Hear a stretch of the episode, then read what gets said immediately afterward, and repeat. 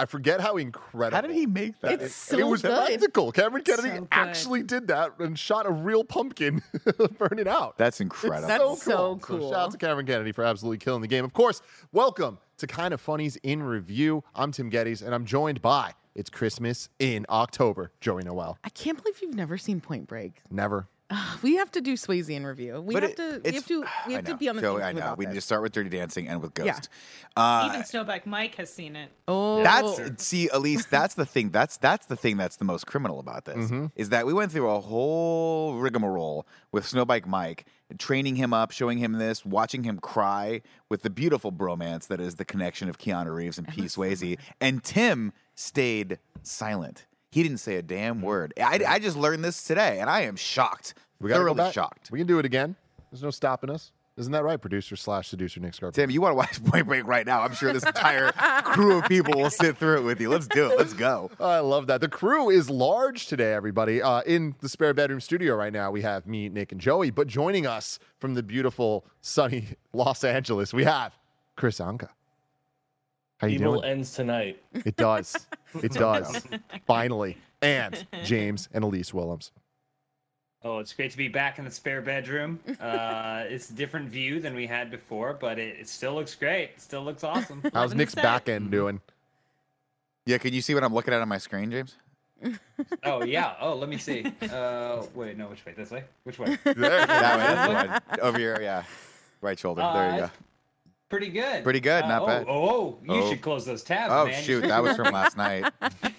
Of course, this is kind of funnies in review, where each and every week we get together to rank, review, and recap different movie franchises. Uh, this is a little late because we had to launch the studio, so we're doing Halloween, and it'll be coming out on Halloween. That's kind of a fun thing. Uh, next week, we're going to be doing our Black Panther rewatch to lead into the following week's Black Panther Wakanda Forever review. Very excited for all of that. You can get it all on youtube.com slash kind of funny or roosterteeth.com. You could also get it as a podcast by searching your favorite podcast service for kind of funny in review, and we'll be right there for you.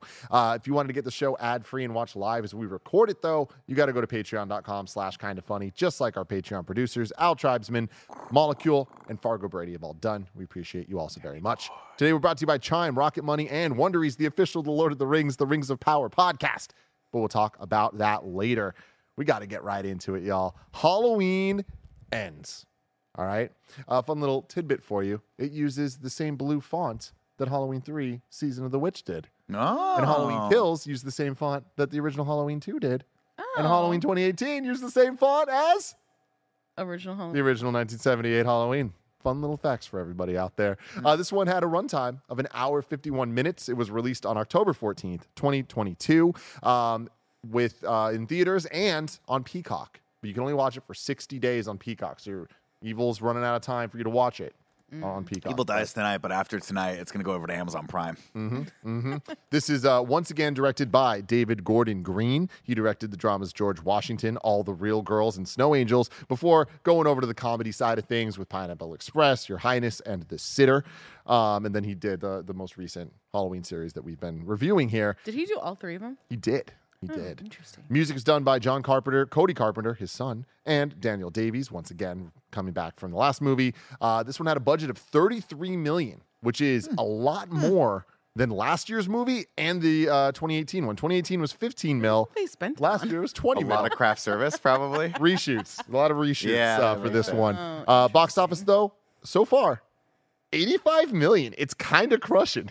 But didn't it drop like on- eighty percent? Huge percent, yes, Yeah. yes, but it was doing doing really well. Well, that's gonna be that's gonna be because of Peacock, right? Like when it comes out on, on VOD, of but I mean, it can't drop. day and date. Oh, really? Yeah. Oh, okay, interesting. Yeah, yeah, yeah. So Maybe they were just like, it's almost not Halloween. Who wants to watch Halloween ends on you know November first? Forget it. We're all watching. It's a great pumpkin, Charlie Brown. Yes, yes. Now, I want to get into our thoughts on this movie, and I want to start with one of my favorite people in the world, Elyse Willems, because I called her last week to schedule this, and I was like, "Yo, can you do this time? Can you do this day?" And she's like, "I'm gonna be real with you. I stopped watching the movie, and I want to know, Elyse, what is the update? Did you finish the movie, and what are your thoughts?" When the launch of the spare bedroom was happening, it coincided with the release of Halloween Ends, and I think I was a really aggressive proponent for how do we sneak away from this? How do we all mm-hmm. watch Halloween Ends together as is tradition? And I am so glad that that did not happen because woof. I'm, I'm I apologize to anybody that had any, this movie resonated with them and they enjoyed it. I, I sincerely apologize.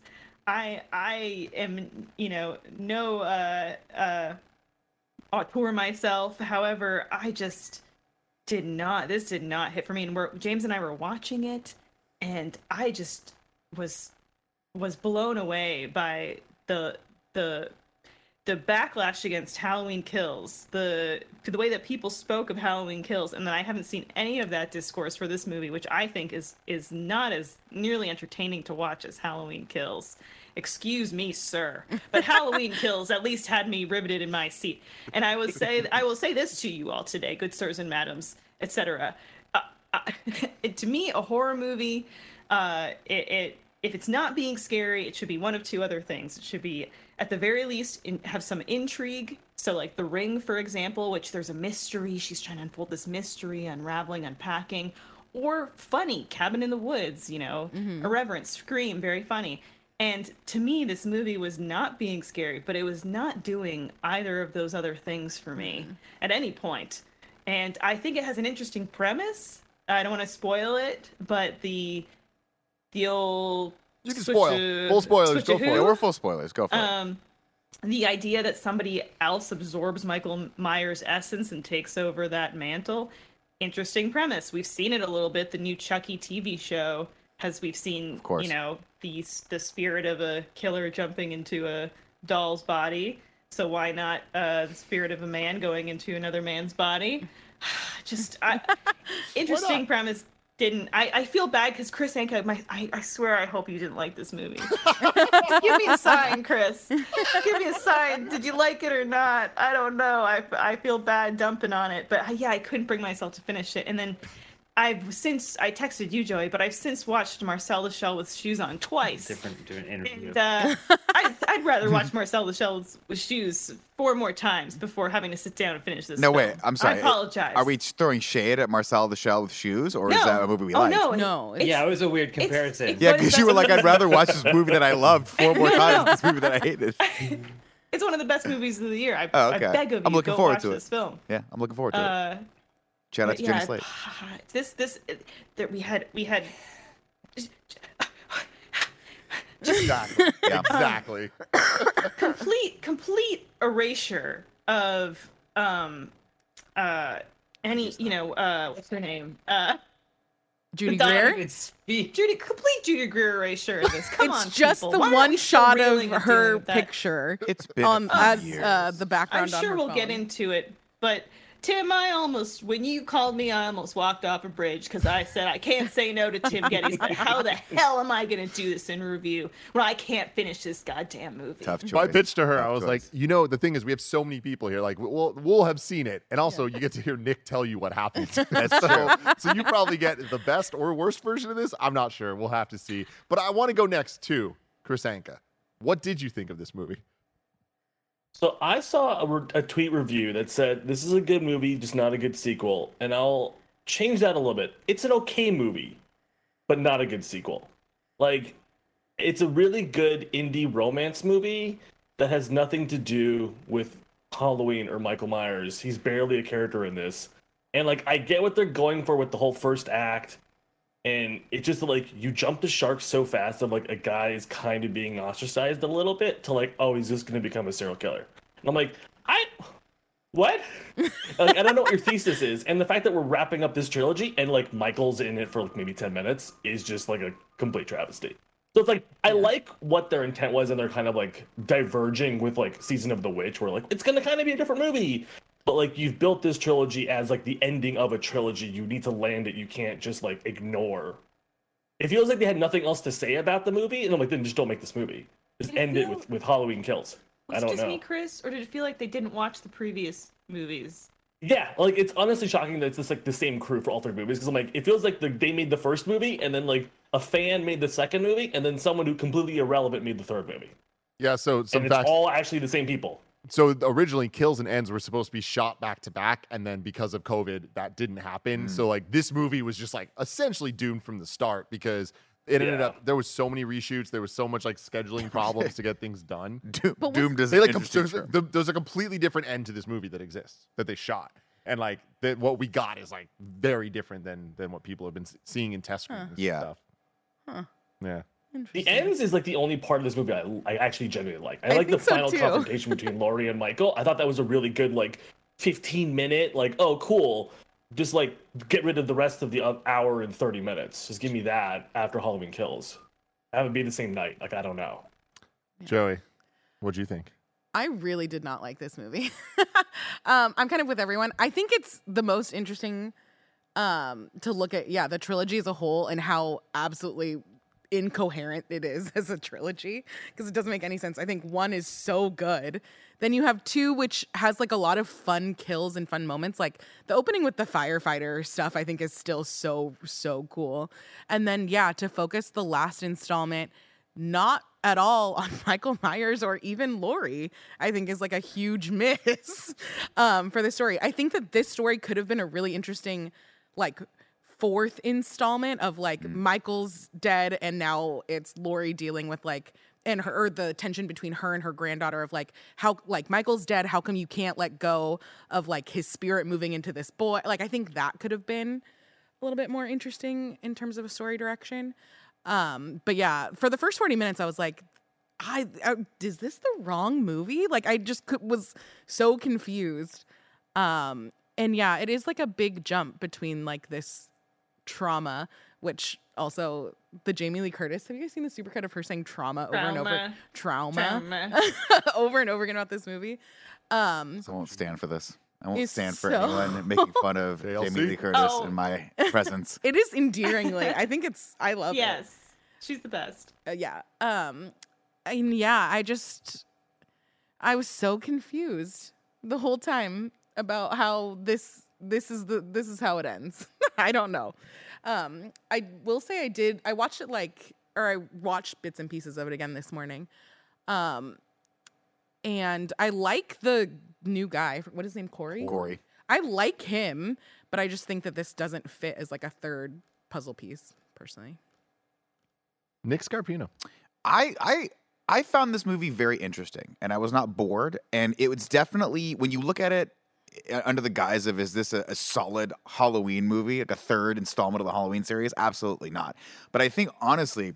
A lot of the criticism I would have of this movie is not of this movie, it's the movie that came before it. I think if Halloween Kills had been a stronger second act, I think this movie would have played a lot better because it's smaller, it's a lot more nuanced, and it, it ends the themes that the first two set up, I think, nicely. I actually like the fact that it's just a kind of a, a weird, fucked up romance between these two people who have suffered a lot of trauma. I like that there's a metaphor in there somewhere. And I like that the movie was a lot smaller. Honestly, I didn't really, I don't need another movie where Mike Myers, Michael Myers walks around stocks and gorily kills everyone. If you want that, there's like 30 movies in the series that we can go back and watch. I like that they tried something new. I like that, um, I forget the actress's name, but the, the actor that played Allison, I thought she was phenomenal. I think they had good chemistry. It was a little weird to Joey's point that he was just like, I'm fine. And I really, I'm misunderstood. And then one day it's like, these fucking band geeks push me one more time. I'm going also, ham the on them. that they were in high school and he was like 23, I also think is very Well, funny. here's here's what I'm going to say. That was hilarious.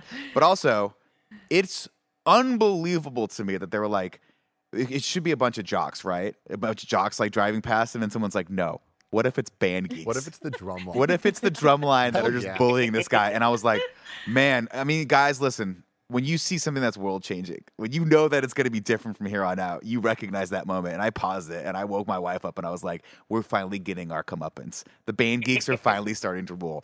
Um, I liked the story from from Laurie's perspective. I like where we found her. I like that it was about sort of letting go of that past trauma and like embracing life. And I like I think she's got great chemistry with the guy that plays Frank. I thought that the two leads had good chemistry. And I thought it was a weird weird weird kind of interesting indie movie that shouldn't have been called Halloween. They should have called it anything else, but the fact that it is a Halloween movie just kind of sticks out in the series as a sore thumb. Having said that, I enjoyed it. I, I, I don't think it's a great movie, but I got through it. I was like, huh, it was well directed and I like the style of it. And I think that goes a long way as well. James. I'm gonna in- agree with the majority here and and say that incoherent is probably the best word that I could come up with to describe this trilogy, but uh, especially this film. Um, I think that uh, it is it's so wild the idea of being like let's make a Halloween movie that's the end of this trilogy that doesn't have Michael Myers in it without but not like free of Michael Myers. Like it's still Michael Myers influence, but it's it, it just doesn't make any sense. I also want to point out that it's not like we were watching the movie and Elyse got up and walked away. she she went to sleep. And I just closed Okay. She went to sleep, but that and that happens all the time. And often I will stop and ask, "Do you want me to pause it?" She consciously turned to me and said, "Do not," and then and then closed her eyes and then and then went to sleep. So it wasn't a walkout necessarily, but you were you were done. Um, Did you see the essence of Danny McBride's humor in it? So I, I- from what I was getting, They- I I- so so that's so that's what I was gonna say to to Nick's thing. Like, there's great ideas in this movie. Yeah. Great concepts. The idea of someone inheriting this mantle. Every single execution of that idea was horrific, in my opinion. Like the, turning it on its head of that, like it's not the jocks, it's the marching band, is very funny. In high school, I had a marching band that demanded that they get their own varsity jackets and like walked around like they were hot shit, but they were still marching band. Nick. We- we had 'em. um, We had those and, tickets. uh, yeah, Our So- letters were just so a little bit smaller than everyone else's letters, but it's okay. We'll take the win. We'll take the it's, win. it's one of those things that like fly on the wall of the room where uh, Danny and David are discussing their ideas for this movie. Probably was amazing. You know, some guy comes in, he does this stuff, everything changes. But in terms of an actual movie, it was it was mostly boring, unsatisfying, and uh, and it's weird. It- the I, I even when we talked through this, you know, uh, Kris brought up the great point of like what the first Halloween, the original, represents. You know, like it represents that stranger coming into suburbia Right. and like influence everything. I was like, I never thought of that before. And then as we talked through the Halloween uh, from a couple years ago, we were like, oh, it's like all the embodiment of trauma. I don't know what the these last two movies have meant at all. It just it Well- felt like.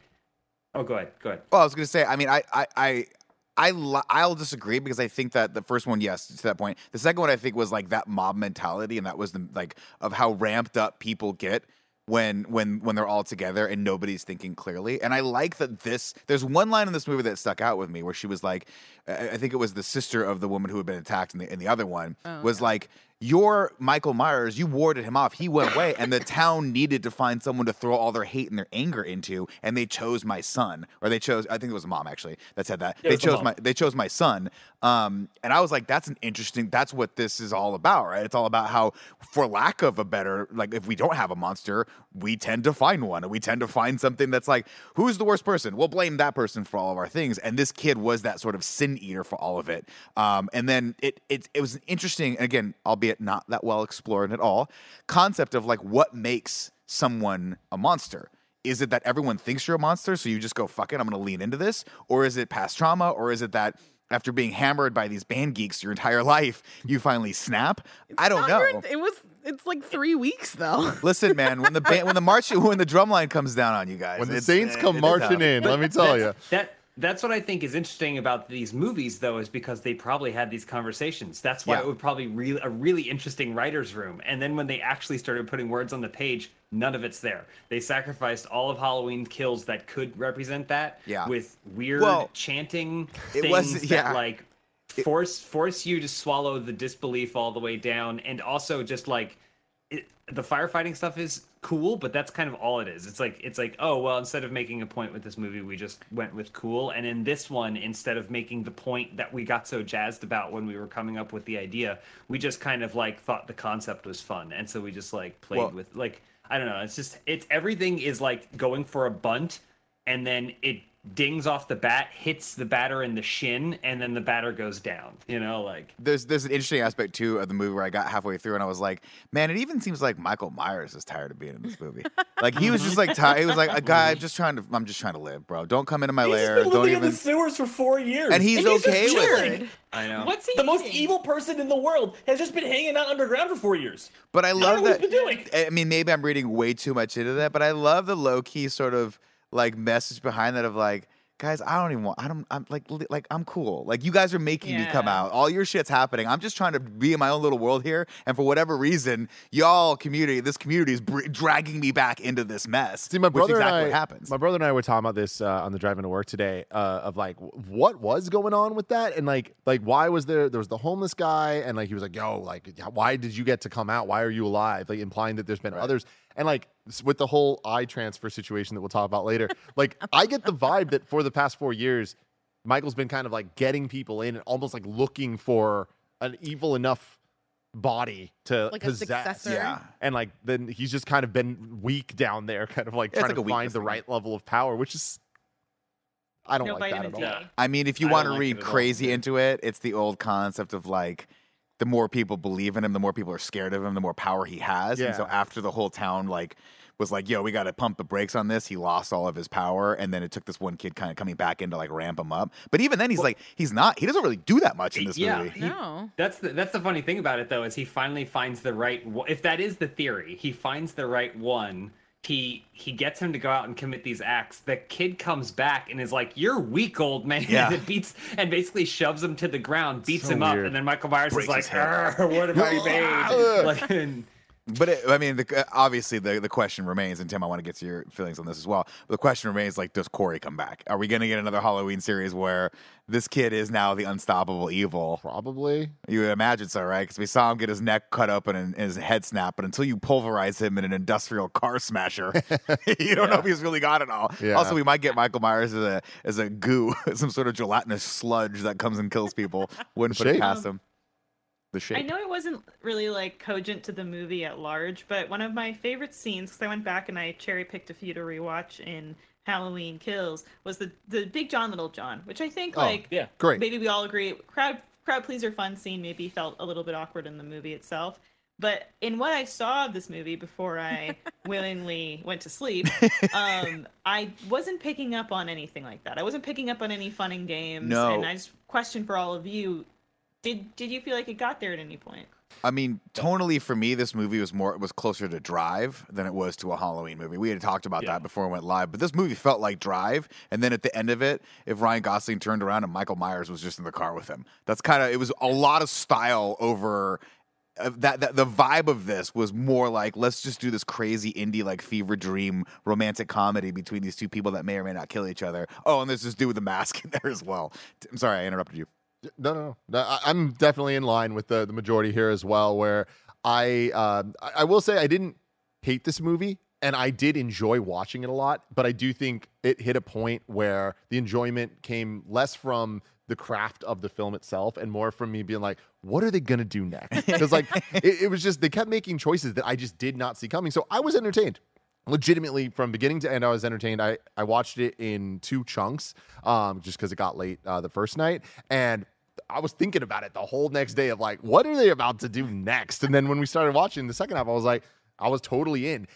But despite being in i don't think that they kind of satisfied me uh in terms of like where they took any of the plot honestly but the biggest thing is in uh, going to, to kris's point about the uh, good movie bad sequel thing or, or whatever it was it's like i'm just so upset at how bad a sequel this is. Like and joey was saying this but if this was the next iteration of the franchise after we've ended it already like g- getting the actual finale of the laurie strode uh, michael myers storyline and then moving it on of okay cool now there's this corey guy and all that I'd be a lot more into it. There's elements of this movie we keep saying it like that are interesting and they're there. I don't think they added up. They could have added up. Like Yeah. the bones are there where it's like Yeah. this could tell a compelling story with compelling characters and be a good Halloween movie. But Halloween Ends needed to be a different movie than what this was. Even following up Kills, I think especially following up Kills, um, where we get Halloween 2018 and Kills and they take place on the same night. The time jump in this seems like a necessity as opposed to some a choice. Mm-hmm. Like and and that sucks because it just they they almost are like telling us like, hey, because of the COVID production stuff, like there's just certain things we have to do. So Yeah. we're just gonna jump ahead so we can kind of play fast and loose with like what happened in between. And mm. we're not even gonna fill in the gaps most of the time. We're just gonna kind of like move forward. This is what's happening now. There's this new guy that's a little misunderstood. And I at- at least they didn't do the whole, oh man, there's two, there's clearly two Michael Myers. We we don't know who they are because they're wearing the mask. Like from the beginning, we know it's Corey. So it's Yeah. like I thought that was an interesting choice because a lot of these horror movies, there's like a copycat killer or whatever. Yeah. So I, I like that they didn't go that direction. But um, this is the lowest kill count for Michael Myers in any Halloween film with just three, just three for Michael Myers. In Good. I mean, you know, you got at a certain point, you gotta moderate. You know, Yeah. you, got- you you grow as a human being, and you only kill three people as opposed to twenty. My question for you, Tim, is how great was it seeing Kyle Richards just eating, just, Just chewing up look, scenery in the one- night, just having this a great movie time? had a, a, a distinct lack of two things it needed more of. One, the Halloween theme. They fucked up the music in this movie. And the only piano like tingles. twice, when right? it when it hits in the beginning, like after he the kid dies, mm-hmm. which I like that. That was pretty fucking Awesome. cool. Punted But off. this kid dies. That kid and then. Can we all agree this kid did it, did it. I'm like, all Oh, that was the first note I wrote about this movie. This It's kid like, sucked. I Jeremy this sucks. yeah, fuck this kid for sure.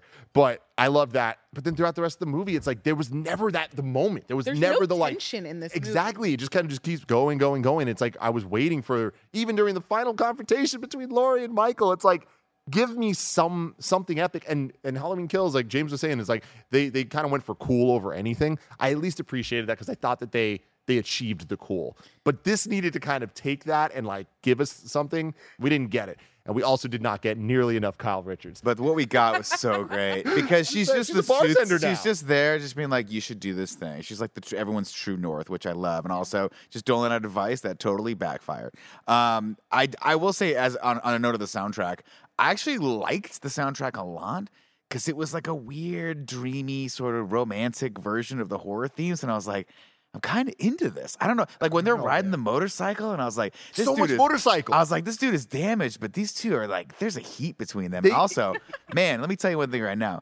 Jamie Lee Curtis and the guy that plays Frank, who's an actor, I don't remember his name, they got to stay out of the frozen food section, man, because they could melt all this stuff. yeah. That it's is, hot between that is them. true. Holy That is shit. true. Oh, Where's that movie where they go check out the cherry blossoms? I don't want to watch that one. Let's take a word from our sponsors. Are you wasting money on subscriptions? 80% of people have subscriptions they forgot about. Do you know how much your subscriptions really cost? Well, most Americans think they spend around $80 a month on subscriptions when the actual total is closer to more than $200. That's right, you could be wasting hundreds of dollars each month on subscriptions you don't even know about. There's this app Tim loves using that takes care of all of that for him. It's called Rocket Money, formerly known as Truebill.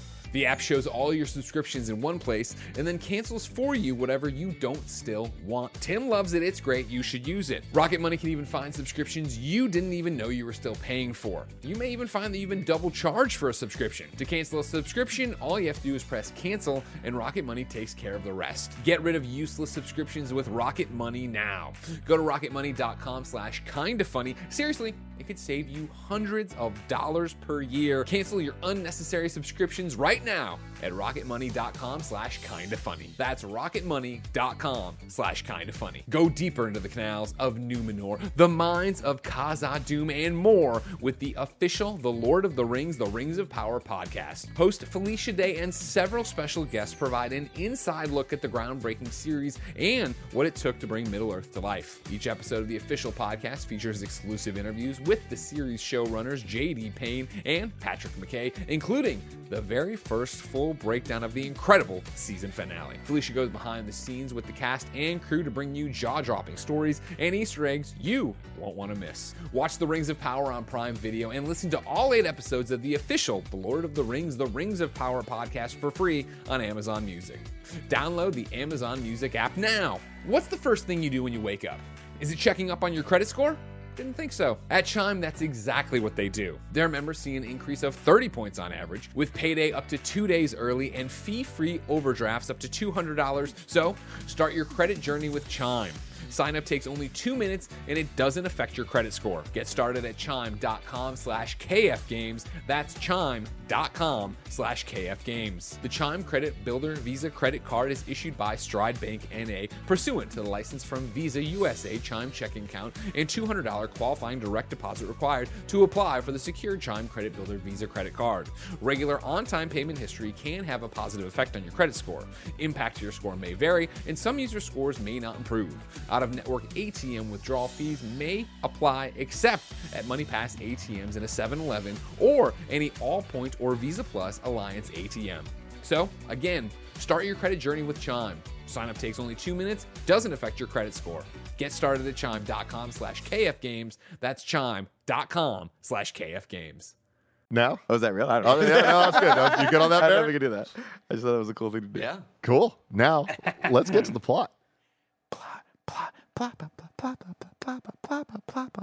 Sing it, Jared. I don't know what this is. I'm Ladies and gentlemen, Halloween ends. Used to be safe. Yeah. Halloween ends. It's Haddonfield, Illinois. Halloween night 2019. And I'm like, oh, somebody's going to get killed. So Corey. Wait, what's the, how many years is it later then? So, from my understanding, that'd be a year later. Okay. Because it was 2018. Three, oh, Wiki says three.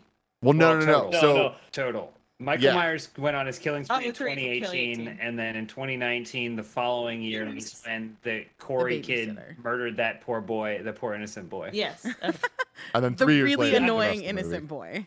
I think you could. I think if they just made this the rest of this movie also in 2019, and, like is this is the following Halloween, and everyone's like ramping up of like what's gonna happen, and this kid goes off. You could have had this whole movie, but like you have the tension of like this is the first Halloween, no one knows what's happening. Yeah. The fact that the movie then jumps another three years of like nothing happened. I'm like, oh, Mm. Well, So, they, like, they, what's they the had stakes? like that one montage of like, and people started killing themselves by hanging themselves from Mm-hmm. trees in regular, normal murders, and everyone blamed Michael Myers. And I was like, I guess. I, I don't know. It doesn't really seem at I all. want that to be the, but I want that to be the movie. Yeah. Yeah, I yeah, the time yeah. jump. Like that's the movie to me. That's the interesting of like the actual impact of that trauma to this town, where now everyone's seeing the boogeyman everywhere. That's fascinating. Yeah. but not like no. Laurie moved on. I agree. Well, And okay. I think I think that would have been an interesting take because we would have seen that and been in that as opposed to just literally Laurie narrating it through her memoirs, which I like. I like that as a device. I like that because really this is the closure on the the Laurie Strode sort of Yeah. story, right? I mean, she's literally closing the book at the end on on her chapter of what's happening here, but her narrating being like and this dude right here was like a drive-by shooting or something. That was Michael Myers also. I'm like, I don't think he uses guns, guys. We know. Yeah, We yeah. have empirical proof that he's not the gun guy. Um, but either way, we're back over in the mansion, this cool 500 story mansion. Wait, can we talk about this for a second? Because like, what the hell was up with the fact that we see the mom and she like looks up and there's this crazy Creepy. spiral staircase, whatever, and then they go into a kitchen that looks like it is like the most like small suburban shitty kitchen I've ever seen. The house is all stairs. It's like it's like uh, It's like Harry Potter. Like uh, or I was gonna I was gonna say it's the like Full House House. no, Winchester those are Mystery Gozers House. at the top. Uh, either Oh. way, Corey the dork comes over to babysit last minute because he's a dork and has nothing better to do on Halloween night and likes to garden. Uh, Mom tells Corey all this stuff, yada yada yada. Uh, and then Corey says, "It's Halloween. We're gonna have a good time." And Jeremy's like, "I hate you. I'm a shitty little spoiled kid." Turns out this kid is a fucking dickhole, and he tells Corey that Michael Myers only kills babysitters and not kids. So Corey decides to help himself to some chocolate milk instead of a high. Important note: he was like, "I could have a beer right now, but I choose a gentleman's drink." Chocolate milk. And he does throughout the movie. He likes chocolate milk a lot, man. That's what. What the Weird. fuck was that as like a weird I'm just gonna character throw it trait? like, Hey, gonna it's throw it out. delicious. Anyone he's who not really likes chocolate Good milk, for the bones. psychopath. uh, of course, he can't find the kid anywhere. The kid's playing a, a, a. I think important note here. He looks down and the knife's gone. I think. Yeah. You're like, that's interesting. Yeah. That's going to come back into play. Uh, but then, of course, Jimmy screams, and then Corey runs up to the attic to try to help himself. He grabs a bread knife, which I will say right now is the most underrated of all knives, uh, and goes. But I also feel like it's the least like impactful. For, well, you got to you got to self-defense. saw, Joey. You got to know, saw. But like I feel You it's not a, you, you don't stab with it. I feel like you, need to can't- yeah, stab. you're right. The stabbing action is is minus forty, but the saw action is like a plus twenty. So you're good to go. Gr- uh, that's gonna be really great in like a Joe, murder situation. I can't They wait come to at just you, hack you at defend someone. with one arm, you hack into the arm, and you saw, saw, saw, saw, Yeah. saw, saw, saw, saw. Anyway, much I have a question about this this scene, and this is nitpicky, but I feel like with a movie like this, it's the nitpicks are, are is the point. Like, I feel like the babysitter overreacted being locked in. Hundred percent. Like, Oh, even yeah. him going to kick the door down felt a little like it. They acted as if Michael Myers was in the house and they knew that, but he- he was just kind of in a room for a second. There's no actual fear factor going on, mm-hmm. and he's just freaking the fuck out and starts kicking this door to the point that he accidentally kills this kid. Like, So that's interesting because I thought because you don't see the kid die. You see the kind of door hit his head, and then there's a break, and then the kid falls down. I thought they were gonna do go back and show him at the end of the movie, like kicking the door down and the kid there, and him like grabbing the fucking kid, and, like throwing him off the thing, and like having the homicidal oh. tendencies. That but it turns out, interesting. yeah, I thought because the kid had like a scrape, like he had a cut on his head and shit like that, and I was like, oh, he had a knife in his hand. I thought maybe we were gonna, this guy was kind of deranged to begin with, and that was going to be the twist at the end. But no, it just turns out that the space between the, the the railing of the stairs, the attic door, and his foot is just a half an inch because this kid gets fucking hurled. over Punted. this Well, and his kick is so powerful. it's powerful. I mean, the kid probably weighs maybe only 30 pounds or 40 pounds, but I'll tell you what, right now, I, for one, super glad that Jeremy didn't have to come back in this because that kid is a piece of shit. Dude, uh, what I missed the kid from 2018 and Kills. The little neighbor Oh yeah, kid. yeah, yeah. He was Oh, fun. that kid was funny he- as shit. He He's in showed this. Up. Yeah, He popped in for a moment. Just to, just for that street. quick moment. I need more of him. Lots more Yeah, of yeah. him. Well, that's especially when you think about the fact that that we had a great kid. Remember how Yeah. much everyone loved that kid, 10 out of loved him, kid. and then they're like, "We're gonna completely ruin the kid good kid ratio in this franchise." Uh, of course, the mom and dad come home and freak out, and she looks up at Corey, who's up in the stairs, and she's like, "You're a murderer!" And she screams bloody murder, and we smash cut into DJ. Drop me that nasty beat, And we it's get it. awesome. and it's so good. And we see the pumpkins Which- just and we go morphing. inside. No, uh, no, important. No, we go inside of the pumpkin this time. I'll, Which, of I'll course, say we're this: inside the killer's head. watching it, having no idea, just watching it completely blank, I thought maybe I got the wrong movie until it hits. Like I was like, did I? What? What? mo-" I think we turned to each other and were like, what is this? And then it hit Halloween, and I. It's a g- listen. It's a great sting, and it gets you hyped. Even if you were at the grocery store or what, you're like, "Oh, well, they're out of they're out of uh, pinto beans," and then the music hits. Like if ever anything works, right? Like, fuck it, I'll do black beans. Um, Let's go. like it, it always works but it, it it feels like it sets the tone for the whole movie being wrong Yes. like everything about this movie is wrong because you're like oh oh this okay i guess it's halloween but that didn't feel anything like halloween but you're saying it's halloween i don't know it's weird like putting a wrapping on something that isn't right you know I wish that we would have gotten an introduction to Corey at some other point in this series. Hmm. To, like, if he had some minor role in the first one, so he didn't meet the granddaughter, and that still was like a plot point. But I feel like the fact that you just walk into this movie blindly with characters that you've never met before feels very strange. See, I, know. kind of dug it because it's it's a twist. It's a it's a red herring, right? They're they're they're totally doing something crazy, and you because what you expected was that he was going to kick the door down. When he kicked it down, you're he, the door was going to swing open, and Michael Myers was going to be there to stab him in the fucking head or whatever, right? But instead, this kid is just the killer, and you're like, oh, this is going to be something different and hopefully very unique and fulfilling.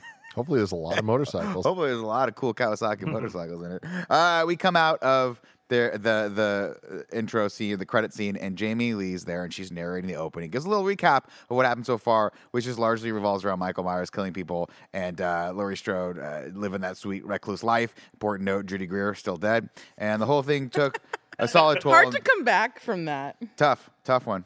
Uh, one one thing, a, a note I wrote down here is there's uh, graffiti as she's given the uh, the VO about Mm-hmm. explaining the whole situation. There's big graffiti that says "Love lives today," and I'm like, there was someone out Oh, there that's Lord. like, "Evil dies Yeah. tonight, no more. Love lives today." It's like that guy that did the honey bear fucking things during the pandemic, and Exactly, like, get out of yeah. here, get out of here, guy. Stop trying to be I like important. the honey bears. Yeah, until they were everywhere, and then I was like, okay, now people are st- I think trying they're to. canceled, Joey. Oh, really? Yeah. Yeah. it, took, it took over a lot of uh, uh, local art and to made a lot of the local artists upset.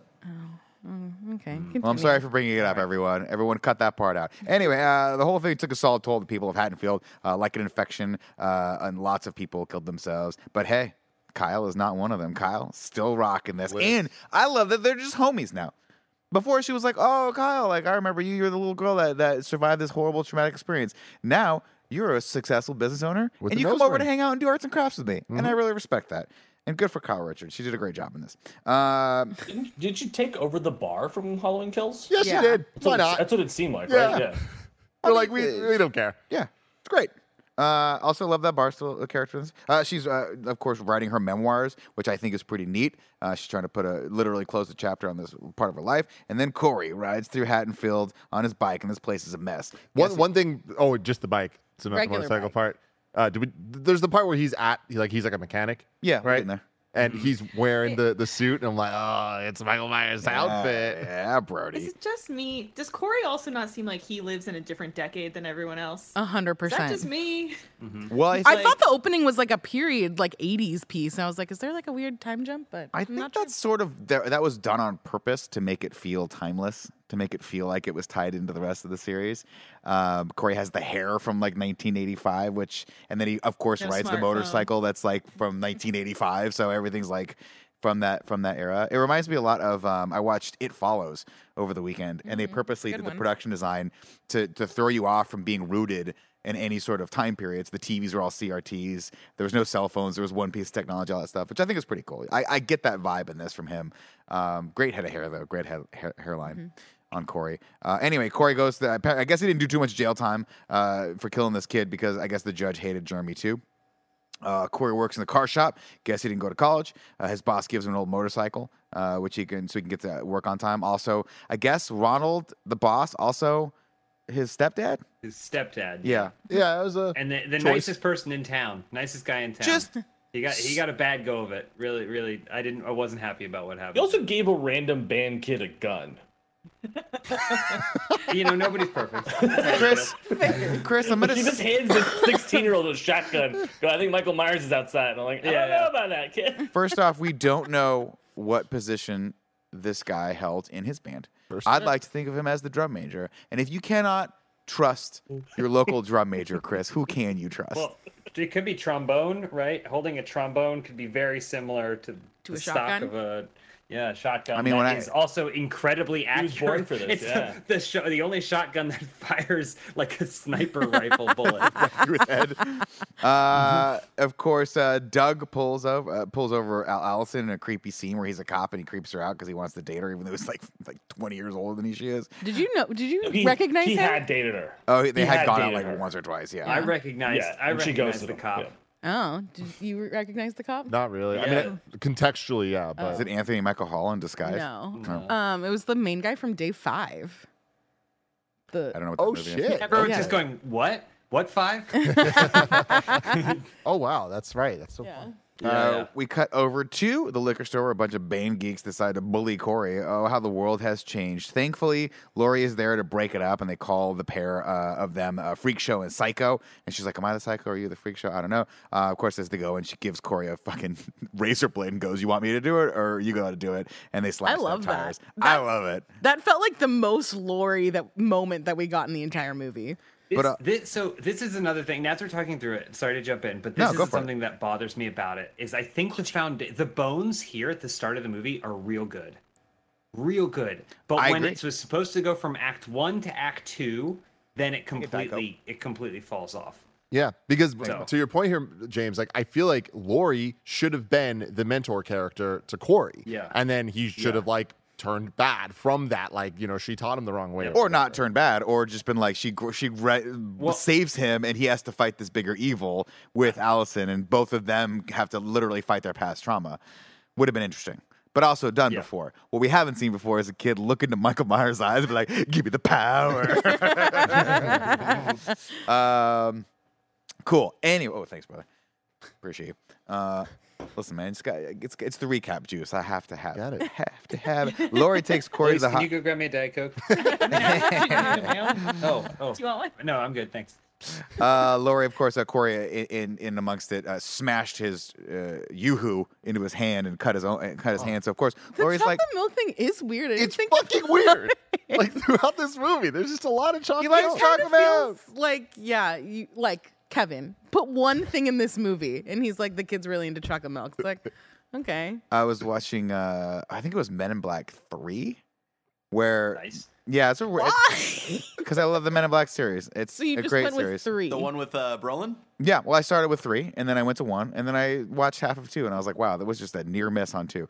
Uh, but there's a moment in it where because um, he's experiencing a time anomaly, he craves chocolate milk.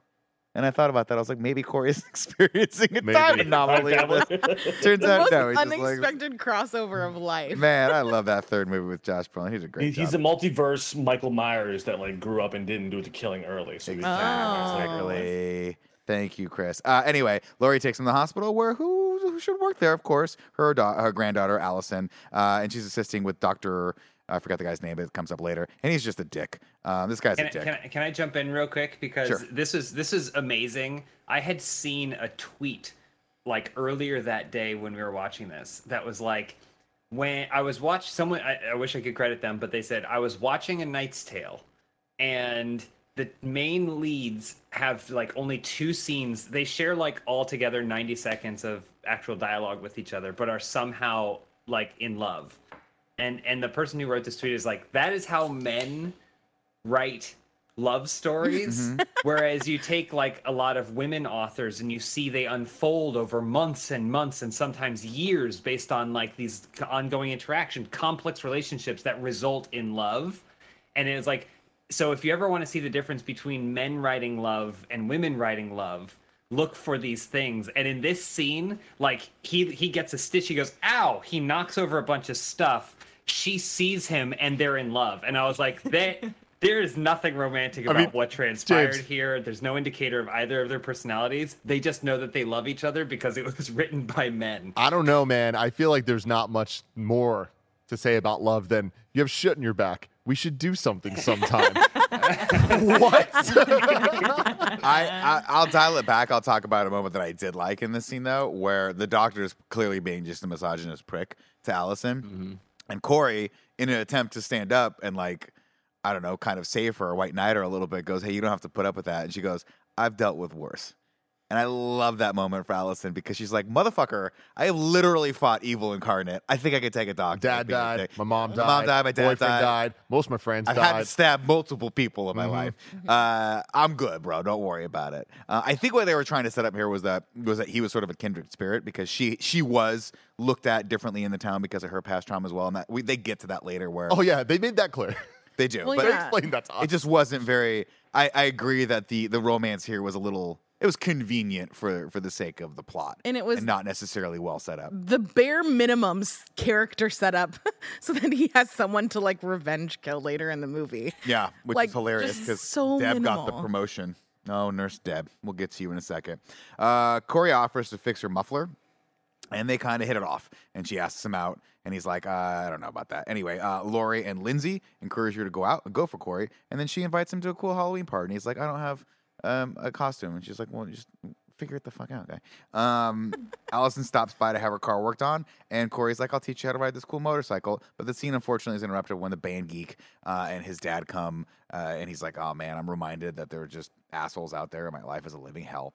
Uh, Laurie runs into ex Sheriff Frank, and again, these two, just magnetism between the two of them. I love how much you love them. I love it. Well, first off, they've been in three movies together, so they obviously have the chemistry that you have nat- two natural actors have, having been in, you know around each other for that long. Great. If I have one criticism of this, uh, we'll just say it: perfect film. Uh, Frank not utilized enough. He's only in two scenes in this movie. Right. Needs more Frank. I Love do that agree. guy. I do agree. Love that guy. He has Loved almost him. equal amount of screen time as Michael Myers. It's very true. I love. I've loved this man ever since I saw him in the greatest movie ever made, Armageddon. All hail. oh, that's your Armageddon. touchstone. I always Oh, think yeah. of Remember the Titans. Great film as well. Uh, How many let's see. kills did he have in this movie? Tony I remember the Titans. I mean, he, he killed my heart with the cherry blossom story. He talks about cherry blossoms and something like that, and it's uh, it's all just a metaphor for their blossoming love. Hopefully, uh, Laurie leaves on a high, but soon brought down by the sister of one of Michael's victims from the previous movie. Who uh, and apparently everyone just this half the town just blames Laurie or Laurie for Michael, like for I guess, liked it. I, I kind of loved this moment. Yeah, it was a good Yeah. moment. Like it was so such a cool thing of like because like Lori, I mean we've seen her like es- es- especially going from 2018 to where we're at now. I think they went a little too far, but like she was such an interesting character in 2018 that we just didn't expect. I think the reason we like that movie so much is hey. Laurie from the original Halloween is now bunkered down with like Home Alone style. Like, we're about to fuck up Michael. She is prepared. She's obsessed with this idea. Mm-hmm. And seeing that, like, her kind of turn into that evil and then the, the town have to deal with that and like blame her, I think is a Yeah. really cool idea. It's interesting. Yeah, Yeah, but- but again, to James' earlier point, there's a lot of great ideas being thrown around here. Execution. Yeah, it is Not like as great, but- full circle for her to go from the victim to then people like holding her Blaming her. accountable Yeah. for all of this. Yeah. and again, something that definitely happens in real life, right? Yeah, definitely people look for excuses for why things happen, and they go, "We got to have someone to blame," and that's what this movie's all about. It's finding that target for your rage, your anxiety, your fears, all these things, and what that does to those people. Uh, anyway, Corey and Allison head to Lindsay's bar now, uh, uh, and one of uh, one of Corey's friends tries to like throw some shade. At, at her, but Kyle steps in because Kyle's like, if, if there's one person that knows about shade being thrown at her, it's me, and I will not stand for that in my bar. And I appreciate that. And then they dance. harder than any two people have ever danced Oh before in my my god! life. To the point that he's on the ground, I'm like, is he okay? Is there a seizure happening? Like, Yeah. does he need help? Yeah. It was a, it was weird. This is the point again where I kind of checked in mentally and I said, "What am I watching?" Like Yeah. I had, I, I kept doing the thing where I'm like, "Am I watching the right one?" Like I'm confused. Um, and then, of course, by happenstance, Jeremy's mom just happens to be in the bar, and lo and behold, she is not happy that that uh, Corey is having fun. Shocker! And she's like, "You are a monster. You killed my son." And he ends up running out of the bar. Uh, uh, Not before being held back by Kyle Richards, just like the iconic meme that you see where she holds back Taylor and there's the cat on the other side of the table. There was also no cat in this movie. I feel wrong. should have been a cat. Should have been a cat. Is that? Do you believe that was intentional? It had to Had to been. It Okay, so had that's, to have some of the things that you were talking about that you maybe didn't notice. I had no idea. Yeah, at least Maybe there there's- is there's humor in there, subtlety but to it's this all film, okay? Meme-based. Uh, I believe you. Not in theme by any means, but No, in but in Kyle references Richards. to Real. Housewives.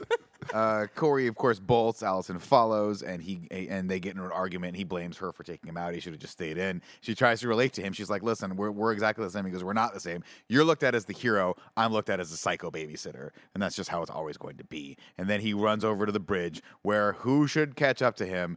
This roving band of band nerds. Dude, so this is, I mean, the band nerds is hilarious. But The kid in with the bullet is the least imposed. I'm like, dude, just punch this kid in the fucking face. They're tiny too. It's not like they're big. Yeah. They're all like short. I was just And punch him in the fucking point, face and walk away. At this point, he's like 24, 25. He's like 30. I think when he was in the baby, I think what He's the, 20 Jeremy says he was like 22 he 27 was- or some he- shit. he's 22 when he's Yeah, so babysitting. what is it? Three years later, then she Yeah. was 25 years old. Still being like- tormented by this crew. I of Still drinking his chocolate milk, which is great. But the other thing, besides the chocolate milk, that was weird about Corey is why do cars keep almost hitting him? Like there are multiple Oh, scenes in this movie too, of him bike? almost getting hit by a car, and it's like, wh- what are you trying to tell us about this? Like, it, it's n- none of the car almost hitting scenes needed to be in the film. I have a I have a theory on that. Mhm. I think it's because somebody watched this movie and was like, "Fuck, we forgot to make this scary." We need jump scares. We Yeah. need some level of jump scare in this occasionally so people don't think this is just a really riveting drama about past Riveting. trauma.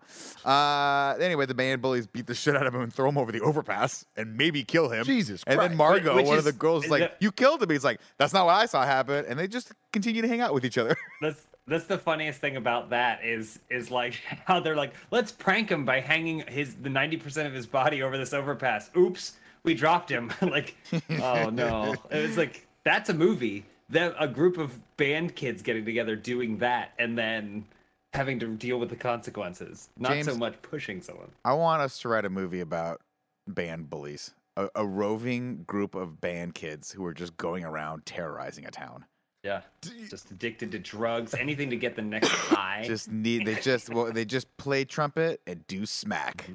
Oh Yeah. God! Don't bring smack into this, Nick. But I I love the transition to get us to this scene where uh, the granddaughter like holds her hands out comically for him to like grab her and like, I guess just be like, no, we're together. And he like walks off to go eventually get thrown off the overpass, and she just kind of puts her hands on her forehead and looks up, and it transitions into like a, a full moon, and it's Yeah. like, what is this movie?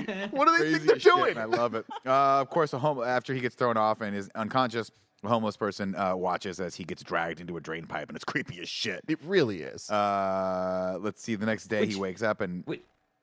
oh, go ahead. Wait, that's it's just that's another thing. It's like it's like so it's not even like he is like "Ah, I'm so tired of this place and he wanders into the sewer and gets into trouble, right? Like Michael Myers was what chatting with the homeless guy when someone fell like feet away from him and he said, "Oh, maybe he's the one." And it just seems so weird how it got to that point. He did it. The better version is he falls off, he's pissed off or something, and then he he goes into the sewer himself. He enters into Michael's world. But the fact that he got dragged in means that Michael Myers occasionally comes out when the moon is high Yeah. to see if anyone falls over the overpass to drag them in to see if they have the potential to be him. like you're like what should have like you're right because I think the way it should have played out is he wakes up, gets spooked by the homeless guy, and then Perfect. kills him, Perfect. and then goes Or, or shit. doesn't I he- died, even or even just is like oh, oh, oh, and then runs it. The only Yeah. place he has to go is is The there. He's, he's obviously tense, you know. I will say the visual of him being dragged in was creepy as shit. Sorry, Elyse, go ahead. No, no, just what you said earlier, Nick, about how you wish that final shot of the movie was replaying that moment with the with the boy he was babysitting, and it turns out he actually did kill him. To me, would have because this guy's accidentally killing so many people. There's so many people. He's in so many situations where he's. I mean, at least accidentally I'll be honest with you. You'd be someone. surprised at how easily it's ac- it is to accidentally kill someone. Corey accidentally kills more people than Michael Myers kills in this movie. It's true. it's true. Um, uh, of course, uh, Allison comes home mad. She tries to break the the microwave, and Laurie has a great line here where she's like, uh, "She's like, am I, am I not allowed to be mad?" She goes, "You can absolutely be mad, but just be careful. It's addicting." And I love that. I Yeah. love that. That Don't line. get what's what's get interesting too is uh, Jamie Lee Curtis in these scenes. Her outfit is also similar to the Michael Myers mechanic outfit Mm-hmm. thing. Like it's not the same, but like I do think that was like a, a choice for them to like kind of show that like yeah, like she's she like flirted with the evil side of things and like she's kind of Mm. pulling back. But I think it's weird that for her character, for her to be as removed from the Laurie we saw in the last couple movies of her being so scared and so like bunkered down, uh, to now being like, you know what, I got jack o' lanterns. I'm okay with Halloween. Like I feel like her moving on from all this stuff, I get. I'm totally okay with. Yeah. Her being like, I'm still going to support this holiday. I'm like, Yeah. I don't know, guys. Well, I think Yeah, I, I think they tried to set it up like she was. There was a couple lines where Allison's like, or, or maybe it was Corey talks about how he, he she was trying to like have this facade for Allison to give her a normal life and was like kind of using that as therapy for herself and it didn't quite work. There's a lot of those interesting little moments that kind of just come and go. But it's There's like- also another moment where Corey's like, you could have been Michael Myers. Like you looked at him, you could have taken the power, got evil and shit. I was like, damn, that's a fucking cool concept. It but is. We just kind of yeah. gloss over that. But I just feel like if you're trying to, be- you know, create some normalcy, it's like get real into Thanksgiving or something. Like you can just. I mean, I'm gonna the be honest movie. with you right now.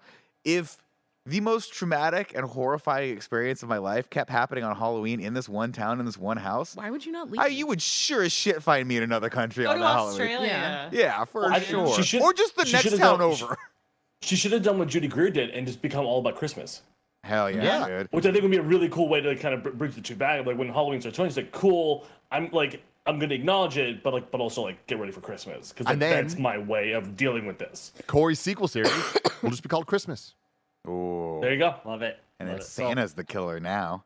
Uh, Corey wakes up in the sewer with some rats. He tries to bolt, but Michael grabs him by the throat to choke him out. And then moments before Corey goes unconscious, Michael stares lovingly into his eyes and sees all of his past trauma and the fact he- he's got the evil inside of him. And then they just become homies and they're best friends for life. Uh, as uh, Corey escapes, the homeless man outside threatens him. He's like, "You see Michael Myers? Why did you get to come out? Whatever." And then Corey accidentally, on purpose, just stabs the guy to death. And then, guys, Also, is rookie the- maneuver. He throws the knife. I'm like, guys, you gotta you gotta take that knife, you gotta melt it down, make it into a little piece of jewelry. You keep it with you the rest of your life. Mm. That's why I wear necklaces. also weird that the homeless man knows that it's Michael Myers and like just Oh, doesn't say yeah. anything. So my ever? theory on that was that like I think Michael Myers has been dragging people and killing people into his hole for years. Don't say it like that. yeah, he's been dragging him into his hole. Yeah. No. Um, and then, but he he Whoever needs them, enters I- I- Michael's hole never comes out. But like, he, I think he wants them alive, and so I think that's why he waited for Corey to wake up. And then when he's when Corey wakes up, he's like, "Oh, you're like me," and this is why the homeless guy was like, "Oh shit, like you're the only one who's actually made it back out." Interesting. But I Um, still feel 'cause like I think so Michael has been doing this for a while. Madeline Stanley in the chat says, "Yeah, there are missing posters all Like, around. They talk yeah. about that on the radio. How people have gone missing. Exactly. So, yeah. Yeah. But I still think that that's so weird that you live in this town with Michael Myers and people are missing and they're like, must like, and there's no action or reper like, it's just like I guess this is the I thing guess that happens. this is it. I mean, I think that the, they tried to write themselves out of that by being like, yeah, everything was being blamed on Michael till they realized it wasn't Michael. But it's like, so, but there are still people missing though. Like there, Yeah. there, there's still stuff happening that's like, ah, yeah. Um, Corey heads over to Laurie's house and creeps her the hell out by hiding behind that bush, just like Michael did. Uh, he then apologizes to Alice and asks her to take a walk with him. Uh, he tells her that he killed someone, and then the scene ends. it's very strange. Uh, Yo, straight up, what? I killed someone, but I well, at first I was like, did he just confess to killing the homeless person, or was he talking about Jeremy? Jeremy, which I assume he was he's talking talking about the homeless. I think he's talking about the homeless guy. I- was he? Because I thought he was like, "Hey, the reason why I'm at the way I'm at, I am, and so scared of this this town is because I killed someone back in the day." Jeremy, and she's like, "I know," and he's like, "I'm gonna come clean about this past trauma," because that starts them on like that sort of like being more open to each other. But it also could be construed as being like, see this blood on my hands? it's the blood I of think it was the homeless It's guy. definitely the homeless. But she, but why would Allison be okay with that? I would, you want to have a follow up question to that? Like, No, I agree that it's a weird character moment. Yeah. yeah. anyway, um, Because I think like if, the way that they talk about him is that like everyone knows that he's the guy, the killer babysitter. well, Allison for sure knew Yeah. that, that he was right. She that's why she was like, I'm going to give this guy a chance because he's probably misunderstood. But I mean, kids, if you're watching at home and someone confesses to a murder, don't hang out with them for the rest of the day, or maybe do hang out with them for the rest of the day. Like make them think you're cool, and then go to the cops immediately afterward. It- Don't be like that guy from fucking House of Dragon that's like, I won't stand for this, and then immediately leaves. You're like, bro, that's the guy. We got to hang you oh now. yeah, yeah, yeah I like you. that guy. Uh, I I, I, conflated think it's funny. I have the Wikipedia open so I can just follow along, and it's funny because it does say, "In a struggle, Corey stabs the man to death and flees." End paragraph. New paragraph. Corey and Allison go on a dinner date. There's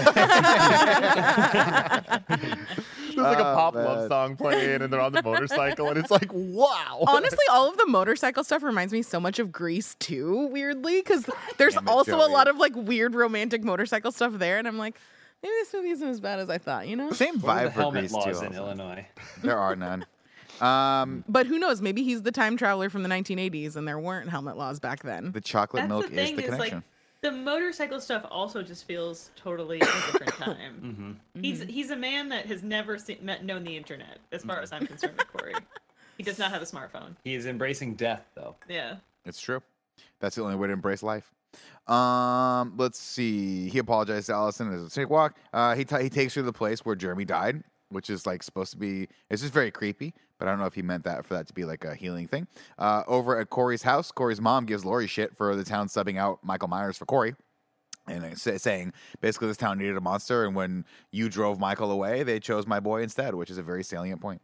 Do Uh, we? I I also have like trouble believing that. Like, Well, clearly it was like an accident thing. I don't. Maybe I don't understand the like small town like mentality of this, but that also seems like a large jump to be like, oh well, this this he's clearly a killer. Where it's like it's clearly an accident. yeah. I think the mom's also got well, some I, issues. I, I think they're trying to like paint it like that now that Michael is a real thing, that someone can be that bad, that anyone can be Michael. So, mm-hmm. me- like, even Anyone though there's no evidence the that he cape, intentionally killed this child, they're like, oh, but he could be. Like, mm. everyone can be a Michael now.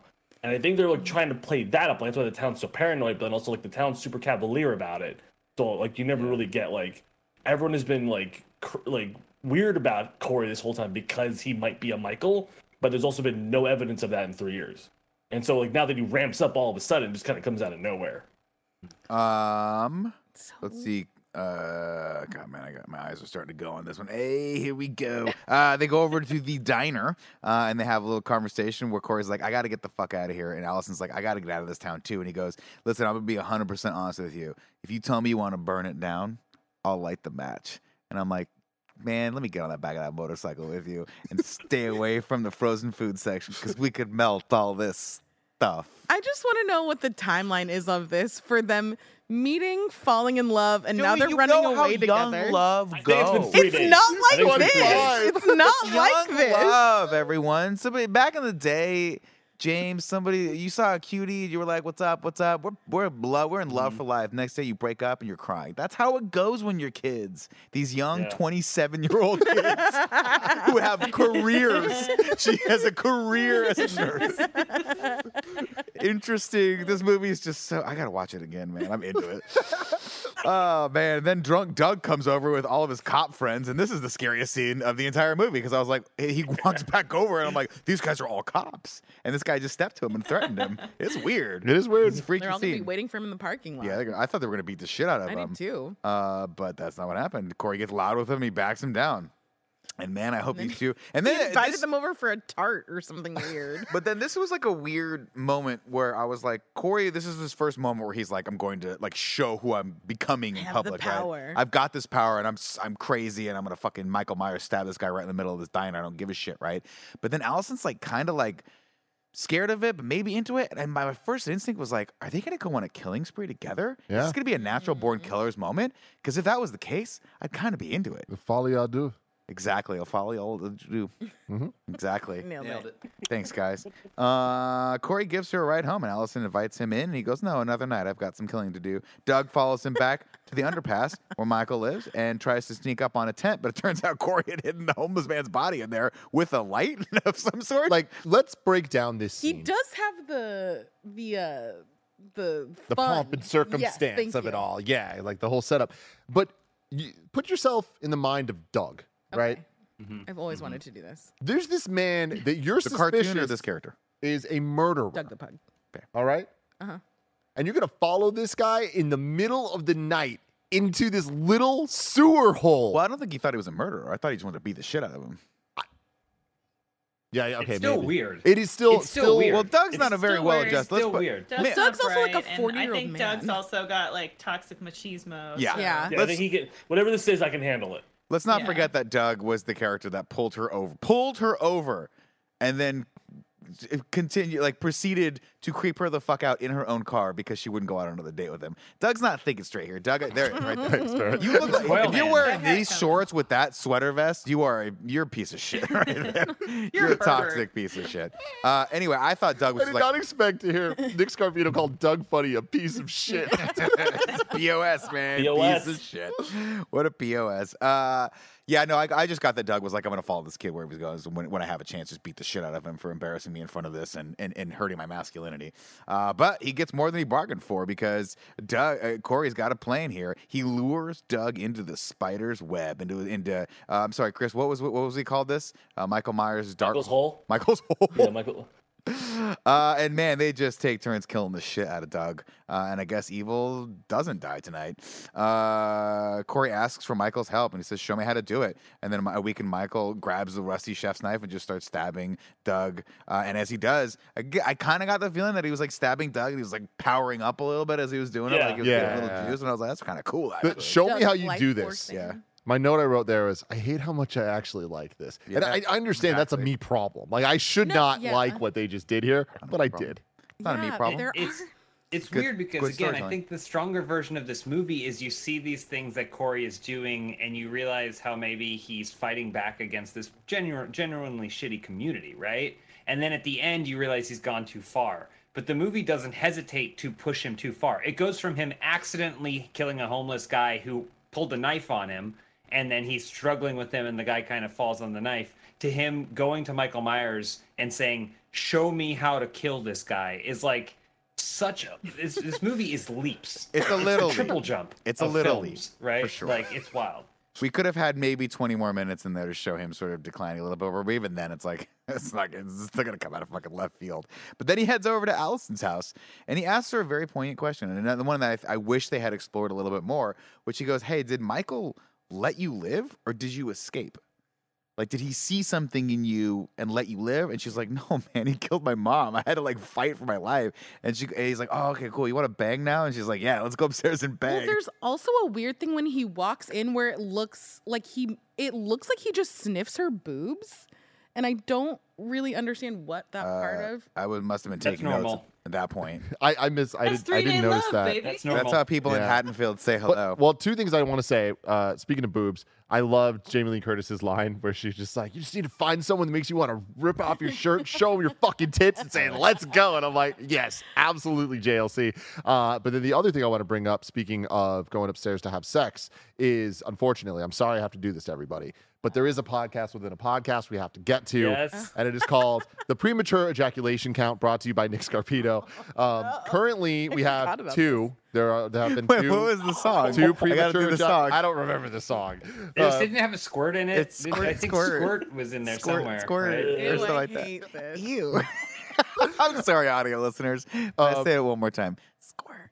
all I have written down is the the current count is two, and there's an honorable mention for Lonnie. But like, I don't know what that all means. But Ah. um, I, I don't think there was any uh, premature ejaculation in this film.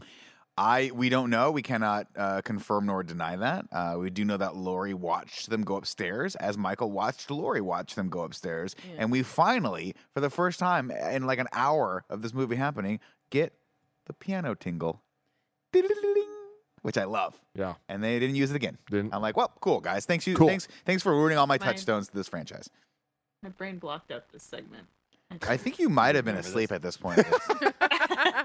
Yeah, I No, do want to know this- at what point, at least you were like, I'm out in this movie. I think it was around after like the dinner date. It was in the midst of his killing spree. Because I had to tell her, she was like, What happened? I was like, Well, did you see him kill all those people? And she was like, Who?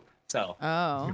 uh, the two wake up the next morning. Actually, Corey wakes up first and takes his Halloween mask back because now he's going to be the killer. Laurie heads uh, uh, to Lindsay's bar to tell her she saw Michael's eyes and Corey's eyes. And Lindsay introduces Laurie to Jeremy's dad, who is still trying to cope with the loss of his son, albeit a lot better than the, the mom did. And he says, "Listen, man, I I went through this whole thing where I hated this kid, but a part of me was like, I don't, I don't want to hate you anymore. So I, I, I saw him walk in, and I wanted to just pull him over and tell him I forgive him, and, and, and let's let's reconcile that. But when this kid looked me in the eyes, it wasn't him anymore. It was someone else, and that was a creepy ass scene. I was like, that's fucking cool. Let's go. Everyone deserves to die. Um, Has And then there we- ever been, or maybe, I guess there, has there ever been this much emphasis on Michael Myers' eyes? Am I just not remembering? yeah, well, Loomis always would be like talking about how yeah, they were dark dead. they are and dark. shit. Yeah, shark's Okay. eyes. And that was from Jaws. black like nose. A shark's he said eyes. like a dude. shark. He said, he said, doll's could you eyes. imagine if Quint goes black like a shark's eyes? The doll's Yeah, eyes, sorry. I got the quote wrong. Jaws. You're like Quentin. It, it is a shark's eyes. Sorry, yeah, I'm mixing my movies up here. Let's go back to talk about It Follows. Anyway, Doctor Mathis and Nurse Deb come home for a little late night spooning session. Uh, as a, as a hey, congratulations on this promotion that I gave you because I'm a shitty boss and an even shittier doctor and man. Uh, and then, despite the fact that Deb has clearly already showered and is very well dressed. He's like, "Why don't you get in there and shower again? Because why not?" And then he gets stabbed to death in the grotto. and then Grotto. and then uh, and then and then uh, uh, Corey attacks uh, her, but he can't get through a small window of plate glass. And so, spoilers. Guess what, guys? These two characters have seen the movie Scream, and they go, "What's better than one killer? Two killers." Michael Myers waiting in there and just be, just fucking pins her to the wall, which. You gotta hand it. It's just an awesome good video. callback. Halloween, baby. Come on, Let's Yeah. go. bah, right? Like, but it's crazy there. that it took getting to this point in the movie to have like any sort of like theatrical fun kill callback anything. It's like what we're like an over an hour into the movie. You you'd think there'd be a couple more in there for us, but we do uh, get a couple more, and there's one coming up that I'm extremely excited. Wait, like I said, about. Michael killed her, right? yeah. he stabbed her to the wall. He pinned her to the No, wall. this is Like he did. the, thing, the thing I remember that I loved about he stabs it and then he takes he takes a step back and he looks at his work. Yep. Yeah. He goes, yes, Which he still did. He did it. in the first one. Still got it. Well, no, but but he did that. He did that in the first one as well. So that was like the director. It was really cool. Well, Uh, he loves his theatrics. He loves his theatrics. He wants to set a scene. theatricality and deception. That's why they said it. Uh, he hasn't bathed in three years. He's a He stinky probably a boy. little stinky pinky, but It's a sewer. yeah, there's a lot of free flowing water down there with the rats Yeah. and stuff. They bring you food. They're your friends. Yeah. anyway, Corey rides his motorcycle with Allison on the back, and these two make a cute couple. Too bad she's gonna have to kill him one day, real soon. Uh, over at WURG ninety four point nine, they hang out on the roof because that's where Corey used to go back in the day, and wonder if he can climb that huge radio tower. FYI, don't forget about the the tower, the cell tower, or the radio tower. That's gonna come back into play in a weird ass way later. I will say that uh, a couple of us brought up how the beginning of the movie we had to question like, is this Halloween? Like, what's even? Is this the right movie? And I think it's because it opens with the radio station. stuff. WKRP And it's like, Yeah. Yep. This Yep. is not at all what anyone could have ever bet the opening of a Halloween movie would be, and it's kind of weird. And I feel like they only did any of the radio stuff to get to the radio kill, which is the easily kill. the best kill Well, of this whole and that movie. also is what makes it feel like a period piece too. Yeah, that people are listening to the radio. Yeah. Well, it's, the the way that he was talking just made it feel like not like current. Yeah. radio. The shock jocks from like Casey Kasem or 1990s. whatever. Yeah. What's interesting though is th- I actually thought this was another one of those missed opportunities because this this speaks 100% and this guy is the guy that's like the voice of the community and he's one ramping everyone up with the conspiracy theories. When you listen to what he's saying he's like michael myers did this and yada yada and laurie strode's the devil and all this stuff. And so i was like oh this willie the kid character could have been a pivotal character in this but he's only in one scene and then gets has the most gruesome death ever which we'll get to in a second. Um So, so I, I, so you mentioned the radio tower. Maybe I just not remembering, but what, where does the radio tower come back into play? when she's driving away and goes, "My my grandmother's crazy and thinking that my new boyfriend is a killer." She looks up and sees the radio tower on fire and goes, "Oh my God, Corey's a psychopath." Which is you want to talk about leaps? You're like, what? What? Yeah, she just won. She 180s off camera on about it. Yeah, I didn't even pick up. See, the whole thing is like they had this scene, and he's like, "I used to climb that enough." So I was like, "Oh, this all started because a kid fell to his death." He's going to, to fall off that to his. They're setting all this Mm. Right. stuff up. That's where it's was gonna end. Clearly, that that that gri- the junkyard grinder is going to come back into play. Yep. And then this is going to be his fate. And then I never.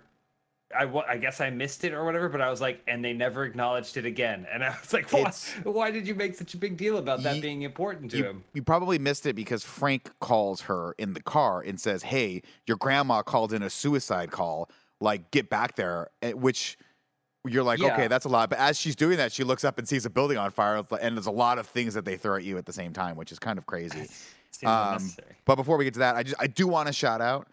I love the production design of this radio station. I love the neon lights. I love everything about this moment. And again, you want to go back to it being very, very much like Drive. It is that. It is a beautifully shot. A lot of the stuff, a lot of the the shots in this movie, I thought were really well done.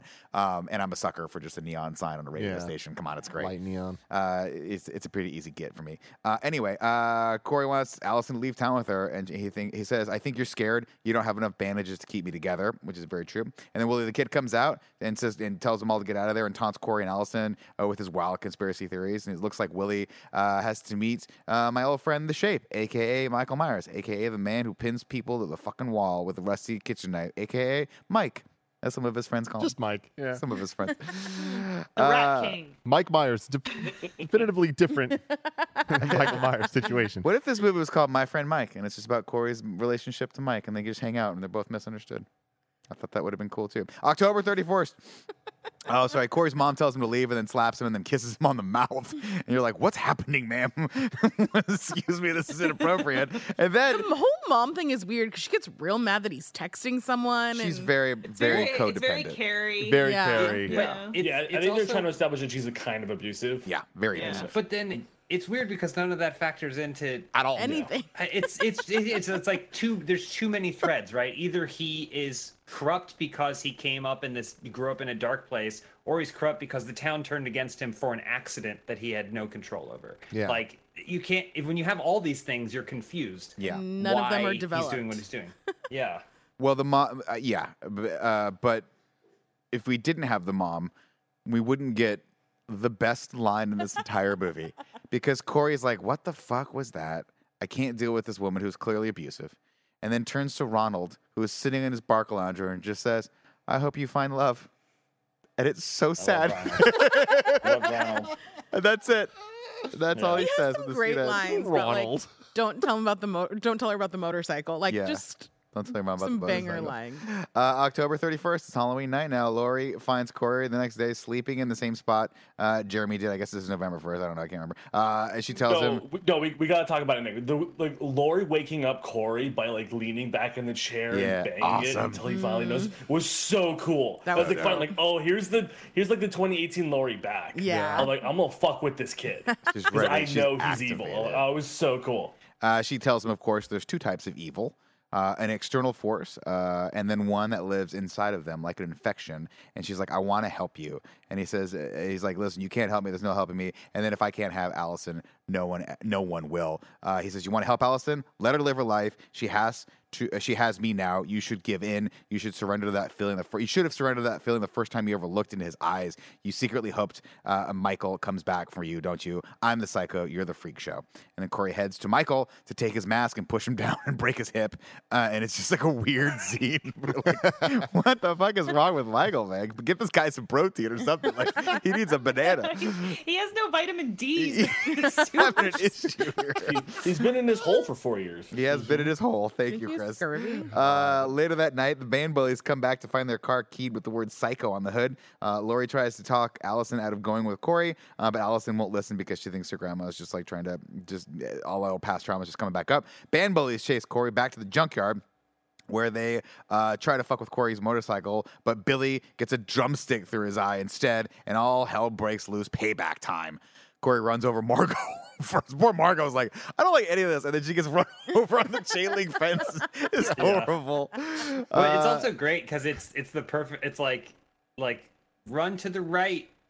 just There's, go like, to the right. So many any other places to go. They do Yeah. this. They do the Prometheus thing or Prometheus, whatever, yeah. where they're just running in a straight line. And Well, like, again, As all of you are talking about this, are you falling in love with this movie? no. yeah, No, I am. I love this movie. I think this movie's great. I think you should watch the last hour that you missed when you were sleeping, at least. Well, should I should I watch at least the final scene that y'all were talking about earlier with Laurie and Michael? Yeah. You should watch from this Yeah. point on.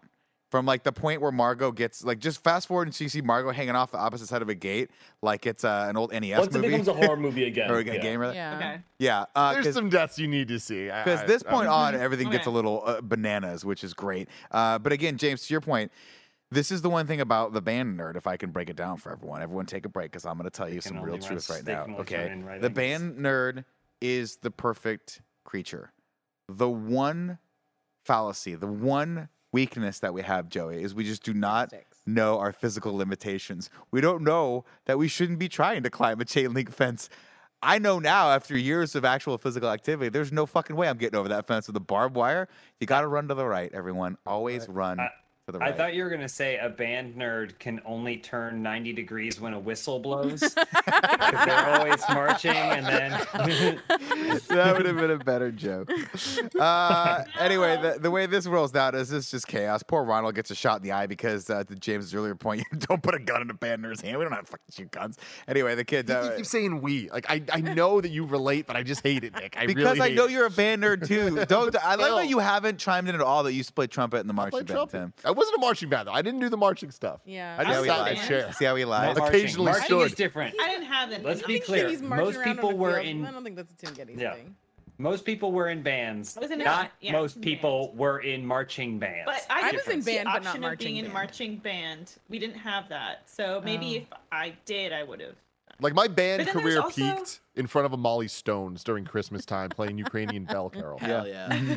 Oh, I learned about color guard a couple of years ago. Yeah. Oh.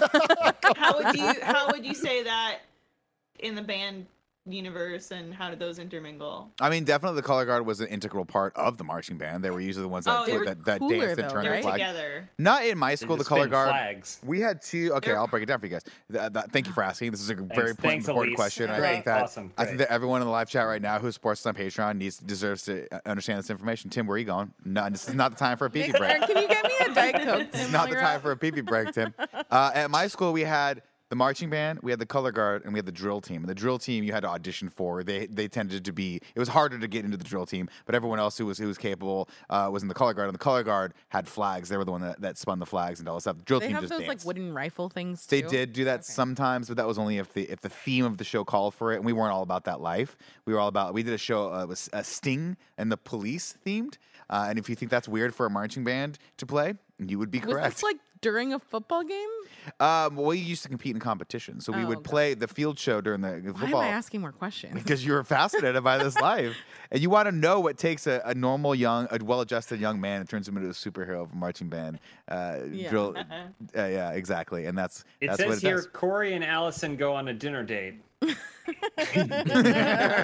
All right, back to the plot. Uh, man, these deaths, Elyse, you got to watch at least this one because this is one of my favorite deaths in the entire. Halloween series. Uh, Margot is pinned underneath uh, uh, uh, the, a tow truck. to Margot. This, this, uh, she's she's pinned underneath the chain link fence that's that's pinning her. It was a tow truck, right? And she's crying for help. And then Terry's like, "I'm gonna save you. I'm gonna save you." And then Corey grabs Terry and fires up a spot welder and welds his face, but you see it in the foreground, so it's out of focus, and his whole face just lights up, and he screams for a second before it's just he dies, and then uh, Corey walks over to Margot, just stomps her fucking head in like it's a pumpkin, and it's very, very horrifying.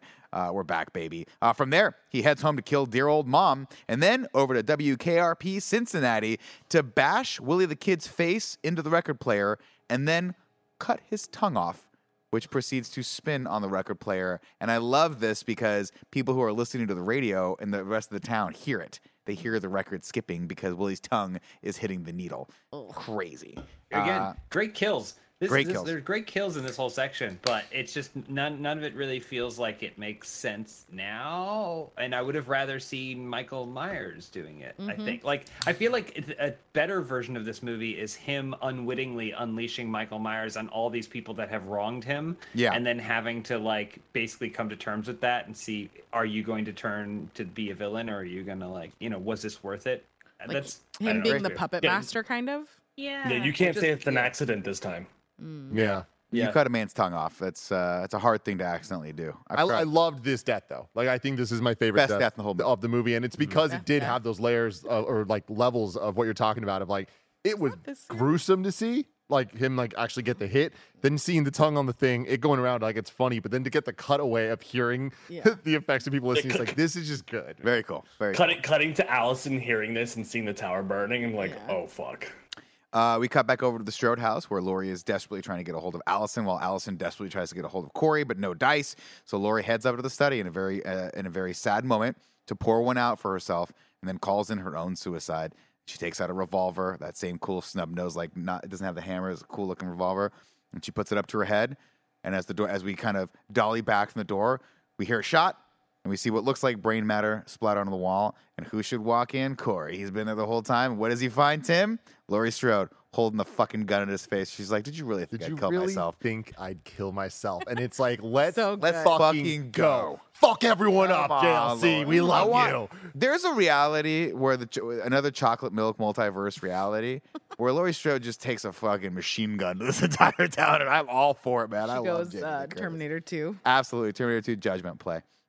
Uh, she puts two rounds of Corey's shoulder and then empties the rest of the rounds into the wall. Uh, she kissed. She says, "You came here to kill me, so do it."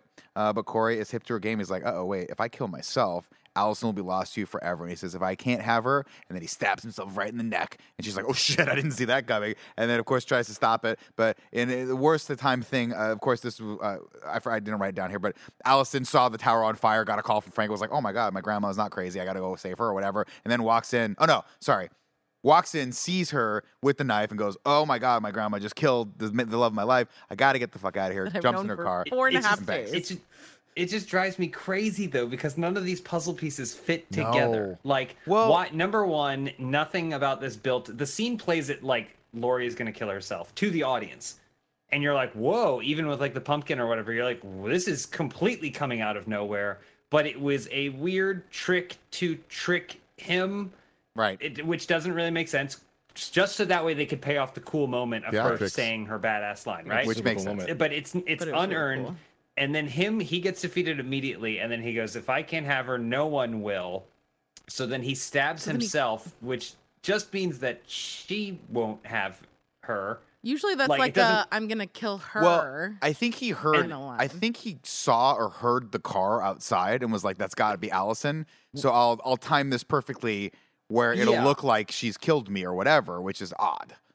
except that Odd- it didn't look good like word. that yeah except that it didn't look like that at all right like he's lying on the ground and she's standing like five feet away and Well, no, on she- him holding the knife because Yeah, she pulled when the knife she out of his throat. Yeah, He- she has so blood on so her hands He, he, she had just I know. him. but That's what I'm saying, though. Sh he stabs himself, and he's on the ground, and then she also He runs over, understanding yeah. what he's doing because he just explained what he's doing.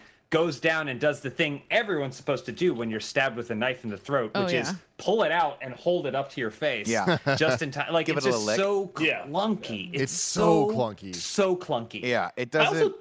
Also, Go ahead, Kris. Sorry. I also don't know why Laurie actually calls in a suicide. Like, you could have just faked the phone call and Corey could have heard that. Like, I don't know why this actually needs to be a phone call. I don't know why either, other than just to add a little bit of tension to a scene that has none. I got the So vibe that she wanted shows the cops to come, right? Like she wanted people to be going to the house because Oh, she maybe. knew. Oh, but- maybe. I don't. But you could have just. Yeah, I Why don't you guess just that's talk true. to Frank, you know? Because Oh, yeah. Man, Michael that heat, Myers that is hot, here. hot This is, this is just her booty. This is actually booty calls Frank. yeah, yeah, yeah.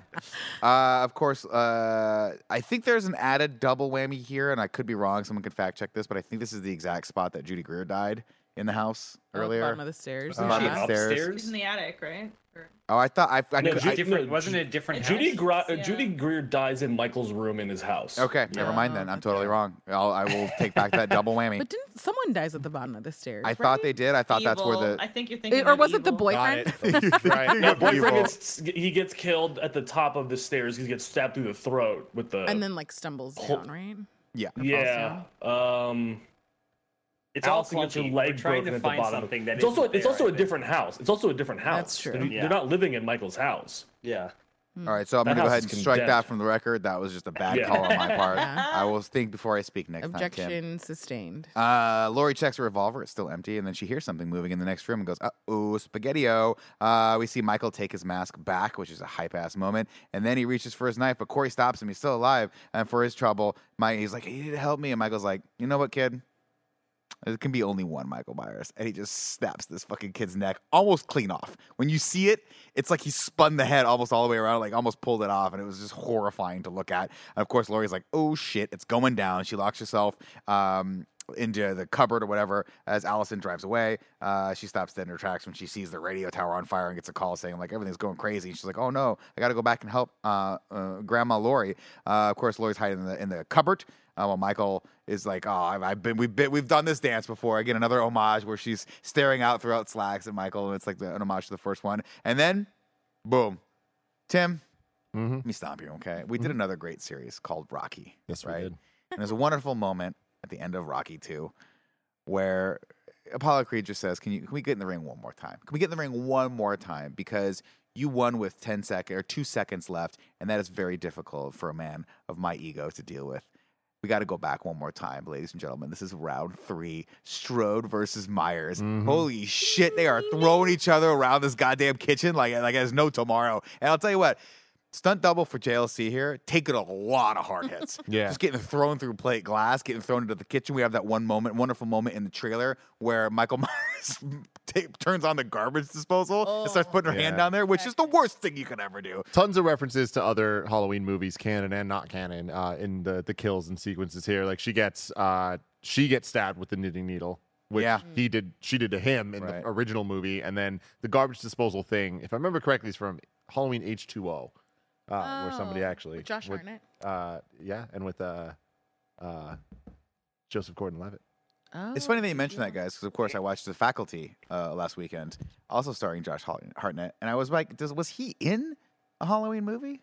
And you guys just confirm that for He's me. supposed to Thank you. be her son, Yeah. right? Introducing. Correct. He was introducing introducing Josh Oh. Hartnett Did in he that s- movie. Mm-hmm. Did now now a question for you, James? Did he still have that weird ass haircut that he rocked throughout the entire '90s and early 2000s? I Where it was mostly he it was like pinned was down in the front bowl and then right? blown out in the back, like it was like like he like like a duck. Blown out. You know, we we mentioned uh, Men in Black Three earlier, and Mm-hmm. I always felt like he should have been the young Tommy Lee Jones. You see a picture of the two of them side by side; it's like a time portal opened. I will make sure Hmm. Josh Brolin knows that. I will note that for Josh Brolin next time I talk to him. Thank you. Uh, let's see. They go home. They fight like crazy, and then it ends up. Uh, she ends up uh, pinning his hand uh, to the to the butcher block, and then she uh, pins his other. She gets mounts him, which is great, smart move. Uh, uses her leg to pin the other hand, grabs another butcher block. Boom, Jesus. He's a metaphor for Jesus right here. And then we.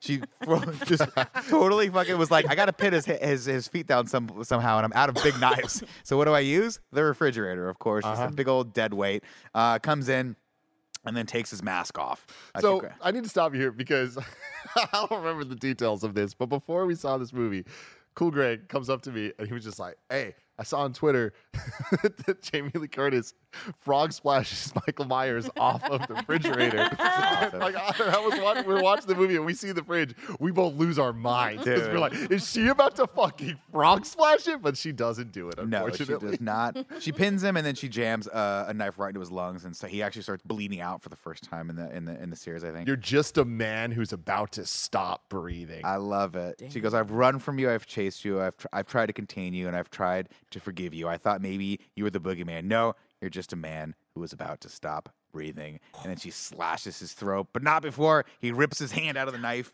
and it's all like seg- uh, segmented, and grabs her by the throat. And she's just like, Motherfucker, do it. do Like, it. Love it. Do it. You want to do it? Do it. Uh, of course, he starts squeezing, and she's like, I welcome the sweet release of death. But of course, uh, Allison comes Oh, home and stops him and pries the arm off. Um, and is like, "This ain't how this is gonna go down." Uh, she says, "I'm not gonna go. I'm not gonna let him do this to you." Together, uh, they cut open Michael's wrist and then his throat, and he bleeds out. And they're just like gutting this guy like it's a pig. Um, and then Frank comes. And He shows up finally with the cops, and it's a gruesome scene. And he takes it and he says, "Michael," and then uh, Jamie Lee Curtis says, "He's dead." And then he, uh, or actually, I think Allison says yeah. dead, and then Jamie Lee Curtis goes, "Not dead enough." But first, we got to parade this motherfucker throughout town so everyone can see that Michael Myers is dead and all their fears and all their tension and all their anger is gone. This uh, the whole I'm like, kitchen no battle. one knows that. Yeah, I know. Yeah, yeah. The the whole the whole kitchen. They could have had a mannequin or whatever. Like Yeah, it's just a random dude. These two women just slaughtered. Um, they the uh, the interesting thing about this is that as cool as their the sequence in the kitchen is, it still feels like a worse version of the thing from the first Halloween 100%? movie Yeah, Yeah. 100%. in the, The trilogy. first one was so it's like, cool. It's, it's it has the exact same moments where like oh you think she's gonna get she's running but then she's fighting and then there's a back and forth and she had a plan she always has a plan and then oh her family who has been at uh, like at arm's length from her helps and it's only all of them working together that they're able to defeat this monster like it's weird because it's it's good but I've already seen it better retread, in the same franchise Yeah. you know but at and least it moves so- around. It moves at a fast clip. Because we're, we're Yeah. just like, this is great. We're gonna get to the end, and not not no more one more scares. You know, if you think Michael's gonna come back one more time and grab it, it doesn't happen. But what I do love is this next scene because as they're um as they're strapping Michael's body to Tim's Prius, uh, one of the deputies goes, "This is not how it works." And then the sheriff from the last movie gets out of his car and he goes, "It does tonight." That it works Yeah. that way tonight, and they take him over to the junkyard. The whole town passes him, uh, passes the body like Spider-Man from Spider-Man. Oh my over. god, yeah, yeah. And then they Yep. just put his ass in the pulverizer, and he Spider-Man just 2 that's Spider-Man 2 it's yeah, it's fair Bowie enough. Fair, Dykstra go- there. important t- important tip. It was Spider-Man 2. um, I was gonna say Matrix Revolutions, but it, you know, it was like a which way do we go with it? That's all like one guy be like, oh, he's just the kid. He's just the kid, just the cook. uh, and then they pulverize him, and man, you think, oh, it's gonna like he's gonna pop back up one more. Nope, it's just a, it's just a, just a puff of blood that happens, and I'm like, well, I, I, I really do think we killed him this The time, evil guys. died tonight. I don't know if We there's did any it. coming But, back from this. but this. you can now we now you can transfer the spirits through the Yeah, eyes. so- Exactly. And so Corey's going to come back. finds a Mark new my shape. words. They're going to need some more money in a couple years. Uh, the next morning, Allison apologizes to her grandmother for not believing her. And Laurie finishes her memoirs and says good, uh, goodbye to her boogeyman. Uh, Allison leaves town for good. But the truth is, evil doesn't die, it just changes shape. God damn it. And then Frank stops by to give her some fresh produce and thank her for her service to the town. And then as he's walking away, Laurie stops him and asks him about Give those cherry some meat. blossoms. And they sit on the stoop together. And then we get some eerie scenes from inside the house, which I think we did from the first one, right? That's This the is first an homage ended. to the original movie, yeah. Mm-hmm. And it's great. the empty rooms. the empty rooms, which is always just such an odd and cool way to end a movie. And then the last scene is just all of her notes and all of her books and stuff, and Mike Michael Myers' mask on the coffee table, and that is how it ends. How Halloween ends. Halloween ends. Joey, do you know why I just got this? I don't know. What did No Greg idea. do? What did he do? He just Greg, aired. Greg Miller would like to airdrop you a photo, and it's just a picture that says "little Bitch." Oh, okay. That's it. I got you. You So- got you too. I, what I hate about this is I haven't seen Greg today, and like Yeah. this, this is No, how I I, saw him pop this in. is how I learned that he's in the building. Yeah. yeah, you know? yeah. The thing is, if we just told Greg that the building's closed, he would stop coming. he would never check. He's too, he doesn't he doesn't know how technology works. Let's get to a segment I like to call Elyse haiku in review. Do you remember the song?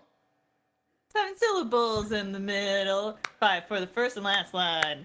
If you're not poetic, no need to fret it. Haikus don't have to You don't rhyme. need to rhyme. Haiku in review. Perfect. Haiku in review. Nailed it. Absolutely nailed it. nailed it. Uh, here's you a, nailed it. a haiku in review form from Nat Exposure, aka Madeline. She says, "There's a little two-parter for us. Ooh. Evil didn't die. Michael lives in a sewer, but he made a friend. Weirdly, a rom-com. He's crushed to death. Pretty cool. Halloween ended. there we go. Sums it up. hmm definitely does. Uh, so now we we have we have three three more segments for us to to rank things here. I'm going to start with uh, therapy for you and me. If you don't remember, therapy for you and me is where we rank the therapists. Uh, Dr. Zartan right. is number one. The doctor that got Right. need is number two, and Dr. Loomis is number three. Th- th- It's not a therapist. We do get a doctor. Dr. Mathis. Doc- Dr. do have a Mathis. doctor. Yeah, We got He's Dr. pretty Mathis. Scummy. He's. Ba- I, I think he's, he goes to the bottom. his nurse. yeah. I'll, I'll put him at the bottom. This guy's a piece of shit. Great house, though. I will say that. Dope house. Dope house. Dope. Yeah. Right? Like, can you I imagine the we barbecues you them could as- have with Oh, Weren't we ranking them based on like How, how, how bad they, were? are, so he would be Yes, higher. I would I put mean, him this- at number two. Wow. yeah, I mean, he didn't. Un- I mean, he didn't unleash. Evil. He's a misogynist. Yes, Yeah. but he did not unleash an evil upon the city. But he did give someone a promotion that he was having a and he sexual was affair with. like And- and harassing his fair- employees. That's true. To to be fair, we only saw Allison's perspective. We don't know. I mean, she's most of the time I saw her, she was on the back of a motorcycle, not wearing a helmet. Maybe she was supposed to be at work. Maybe she was supposed to be doing other things. We don't know his story. I mean, you're saying a lot of stuff. yeah. You're saying a lot of stuff. That I is- that is will true. say, as harassment, obviously bad. He's not mm-hmm. Oh. trying to unleash a murderer. Yeah. Now, Yeah, hold on. I, yeah. I want I want to clarify something that even looking at this list, I don't know. This is not Ragu Bagu. This is not us ranking the bad guys. This is us ranking the therapists. Yeah. Which I don't remember correct. if we were ranking them in terms of they're good or bad. I think we make they the were rules. good. Were they good? Okay, then this guy's got to go dead last. Well, but then if Dr. Who's number Loomis one? is at the No, bottom, no. I feel like then No, we're 'cause- ranking them 'cause by the the doctor worst. from 2018 who unleashes Michael and wants to be Michael was number one because Okay, he ranks so that's as a way Zartan. worse I just don't know who Loomis Zartan was. is. That's Sartain. Okay, then Yeah, okay, that's. Zartan. you guys are correct then. Because then is- Loomis was just like, I'm trying to like kill this guy that I, I know is evil. Like, so then I Loomis think he should go above Loomis then. I think so too. Yeah, I think. Loomis is the enough. Good- one. Loomis was a good was a good dude. cool. I don't remember anything about the doctor that got need, if I'm being honest. That must have been kills. Yeah. oh, like in the hospital. yeah. There's a doctor who just gets full on need by the mob. Yeah. Oh, right. that's what it was. Yeah, oh, Okay, so then right, this This guy's is number two. yeah. This- yeah, yeah, yeah, Kris yeah. Okay, This guy's okay. number two. James is absolutely correct about everything. Boom. There we go. Now, it's time for Ragu Bagu. Ragu. Bagu. What's up, everybody? Welcome to Right Guys Talk Bad Guys here on Halloween in Review. Tim, take it away. Currently, number one, we have Michael Myers from Halloween Kills. Number two, we have Michael Myers from 2018. And number three, we have Michael Myers from Halloween 1978. Where do we want to hmm. put Sexy Corey. Sexy, Sexy killer. Corey and, and oh, Michael? Why is he sexy Double Corey? I just threw it out there to see how it felt, Joey. It didn't feel right. We'll, we'll dial it back. It's Are not a big deal. Are they being introduced this as a duo or individually? Well, they're at odds We're the end of ranking the, film. duo against Okay. the all right. other ones. I It's mean, got to be real low. for me. I think it's it's got to be the bottom for I me. think it's bottom. not It's pretty Michael last. Myers. It's pretty last, and I'll tell I'll tell you why. Because for a movie that should revolve around the killing, we don't get an awful lot of that. And what we do get is interesting. But I wanted more. I wanted I wanted there to be a little bit more reasoning behind what's going on here, and I wanted to feel that transition with Corey devolving into the the darkness a lot more. And we just don't get it. We get him playing at being a killer, and honestly, not very good at it until the very end. But I guess everything takes practice. couple cool deaths, but honestly, that doesn't save how bad the bad guy's story is in Right. this. So yeah, I think it's last. Does anyone have a case that it's not last? No. Motion Nah. passes. The motion passes. and now it's time to rank the Halloween movies. Currently, we have Halloween 2018 at number one, Halloween Kills at number two, and Halloween 1978 at number three. Where do we want to put Halloween Ends? What's kills at? We had, we had Halloween two. 1978 at number three. Uh, I mean, I'll say it. I'm putting this we- last. I'm putting it last. I, easily, I, I I'm putting guess it I'm last. putting it last. Agreed. Yeah. Yeah. Same. Well, Nick, my where would you opinion doesn't it? matter anymore. Uh, I would have put it a little bit higher um, because I, I found the movie interesting. I did, and and and our criticism, I believe, of the original Halloween was that it's not scary. It's very slow. It's very methodical, and that was it made it for less of an entertaining movie. Now, when you when you judge it against the criteria of 2022, obviously, uh, it's a classic. We love it, and, but it's got it's kind of boring. I Um, think it attempts to build tension though in a way that this one just disregards for the Ag- most part. agreed. It's more of a horror movie, and it it, it it leans into and and let's be honest, like set the tone for a lot of horror movies to follow, which is why it's always going to be a classic. This movie, I liked parts of it. I liked the way it was shot. I liked the overall vibe of it. It's just not a Halloween movie, which is weird. So I guess saying that, it's got to be last on my list for me. So there we go. That's the end, and probably the end of Halloween in review. I don't think that uh, that uh, another one's. Got, I mean, Let's go back. good I think Make they only had one. three. That- I, no, yeah, I think I it. think Blumhouse Blumhouse This- only had three. totally. I think the rights revert so To someone now- Yeah, else. no, this is like this is the end of this trilogy. Yeah. Yeah, yeah. What if So- we just go back and watch H2O Uh, just for fun? You know? You know what, Joe? Oh, I'm I would definitely love down. to. Shout out to H2O, H2O. sucks. I'm not. I've never seen it not But too is long it- ago. is it a fun bad, though? time though. It's a good time with friends. Come on. yeah. What about Resurrection? Oh my God. This the Michael Myers sewer stuff's from Resurrection. I don't know Wow. if I've ever seen Is it? Resurrection. Is it? Yeah. Isn't he hiding in the Oh, sewer? don't like like remember. his stories that he's been in the sewer and stuff, and then Busta Rhymes has a reality show. I don't remember. One day we Yeah, might I get I to think- that that think one. you're sounds correct. right. That Any sounds martial right. arts, Michael Myers, yeah. yeah, yeah. Gotta love it. Let us know in the comments below what you think of Halloween ends. Um, and hey, if you want to get on a motorcycle and just go out, let me know what color that motorcycle would be. All right. Uh, I'm gonna be looking through those comments, and I want to see some cool colors. Don't get, don't don't be boring. Give me something good. Yeah. But until next time, I love you all. Goodbye.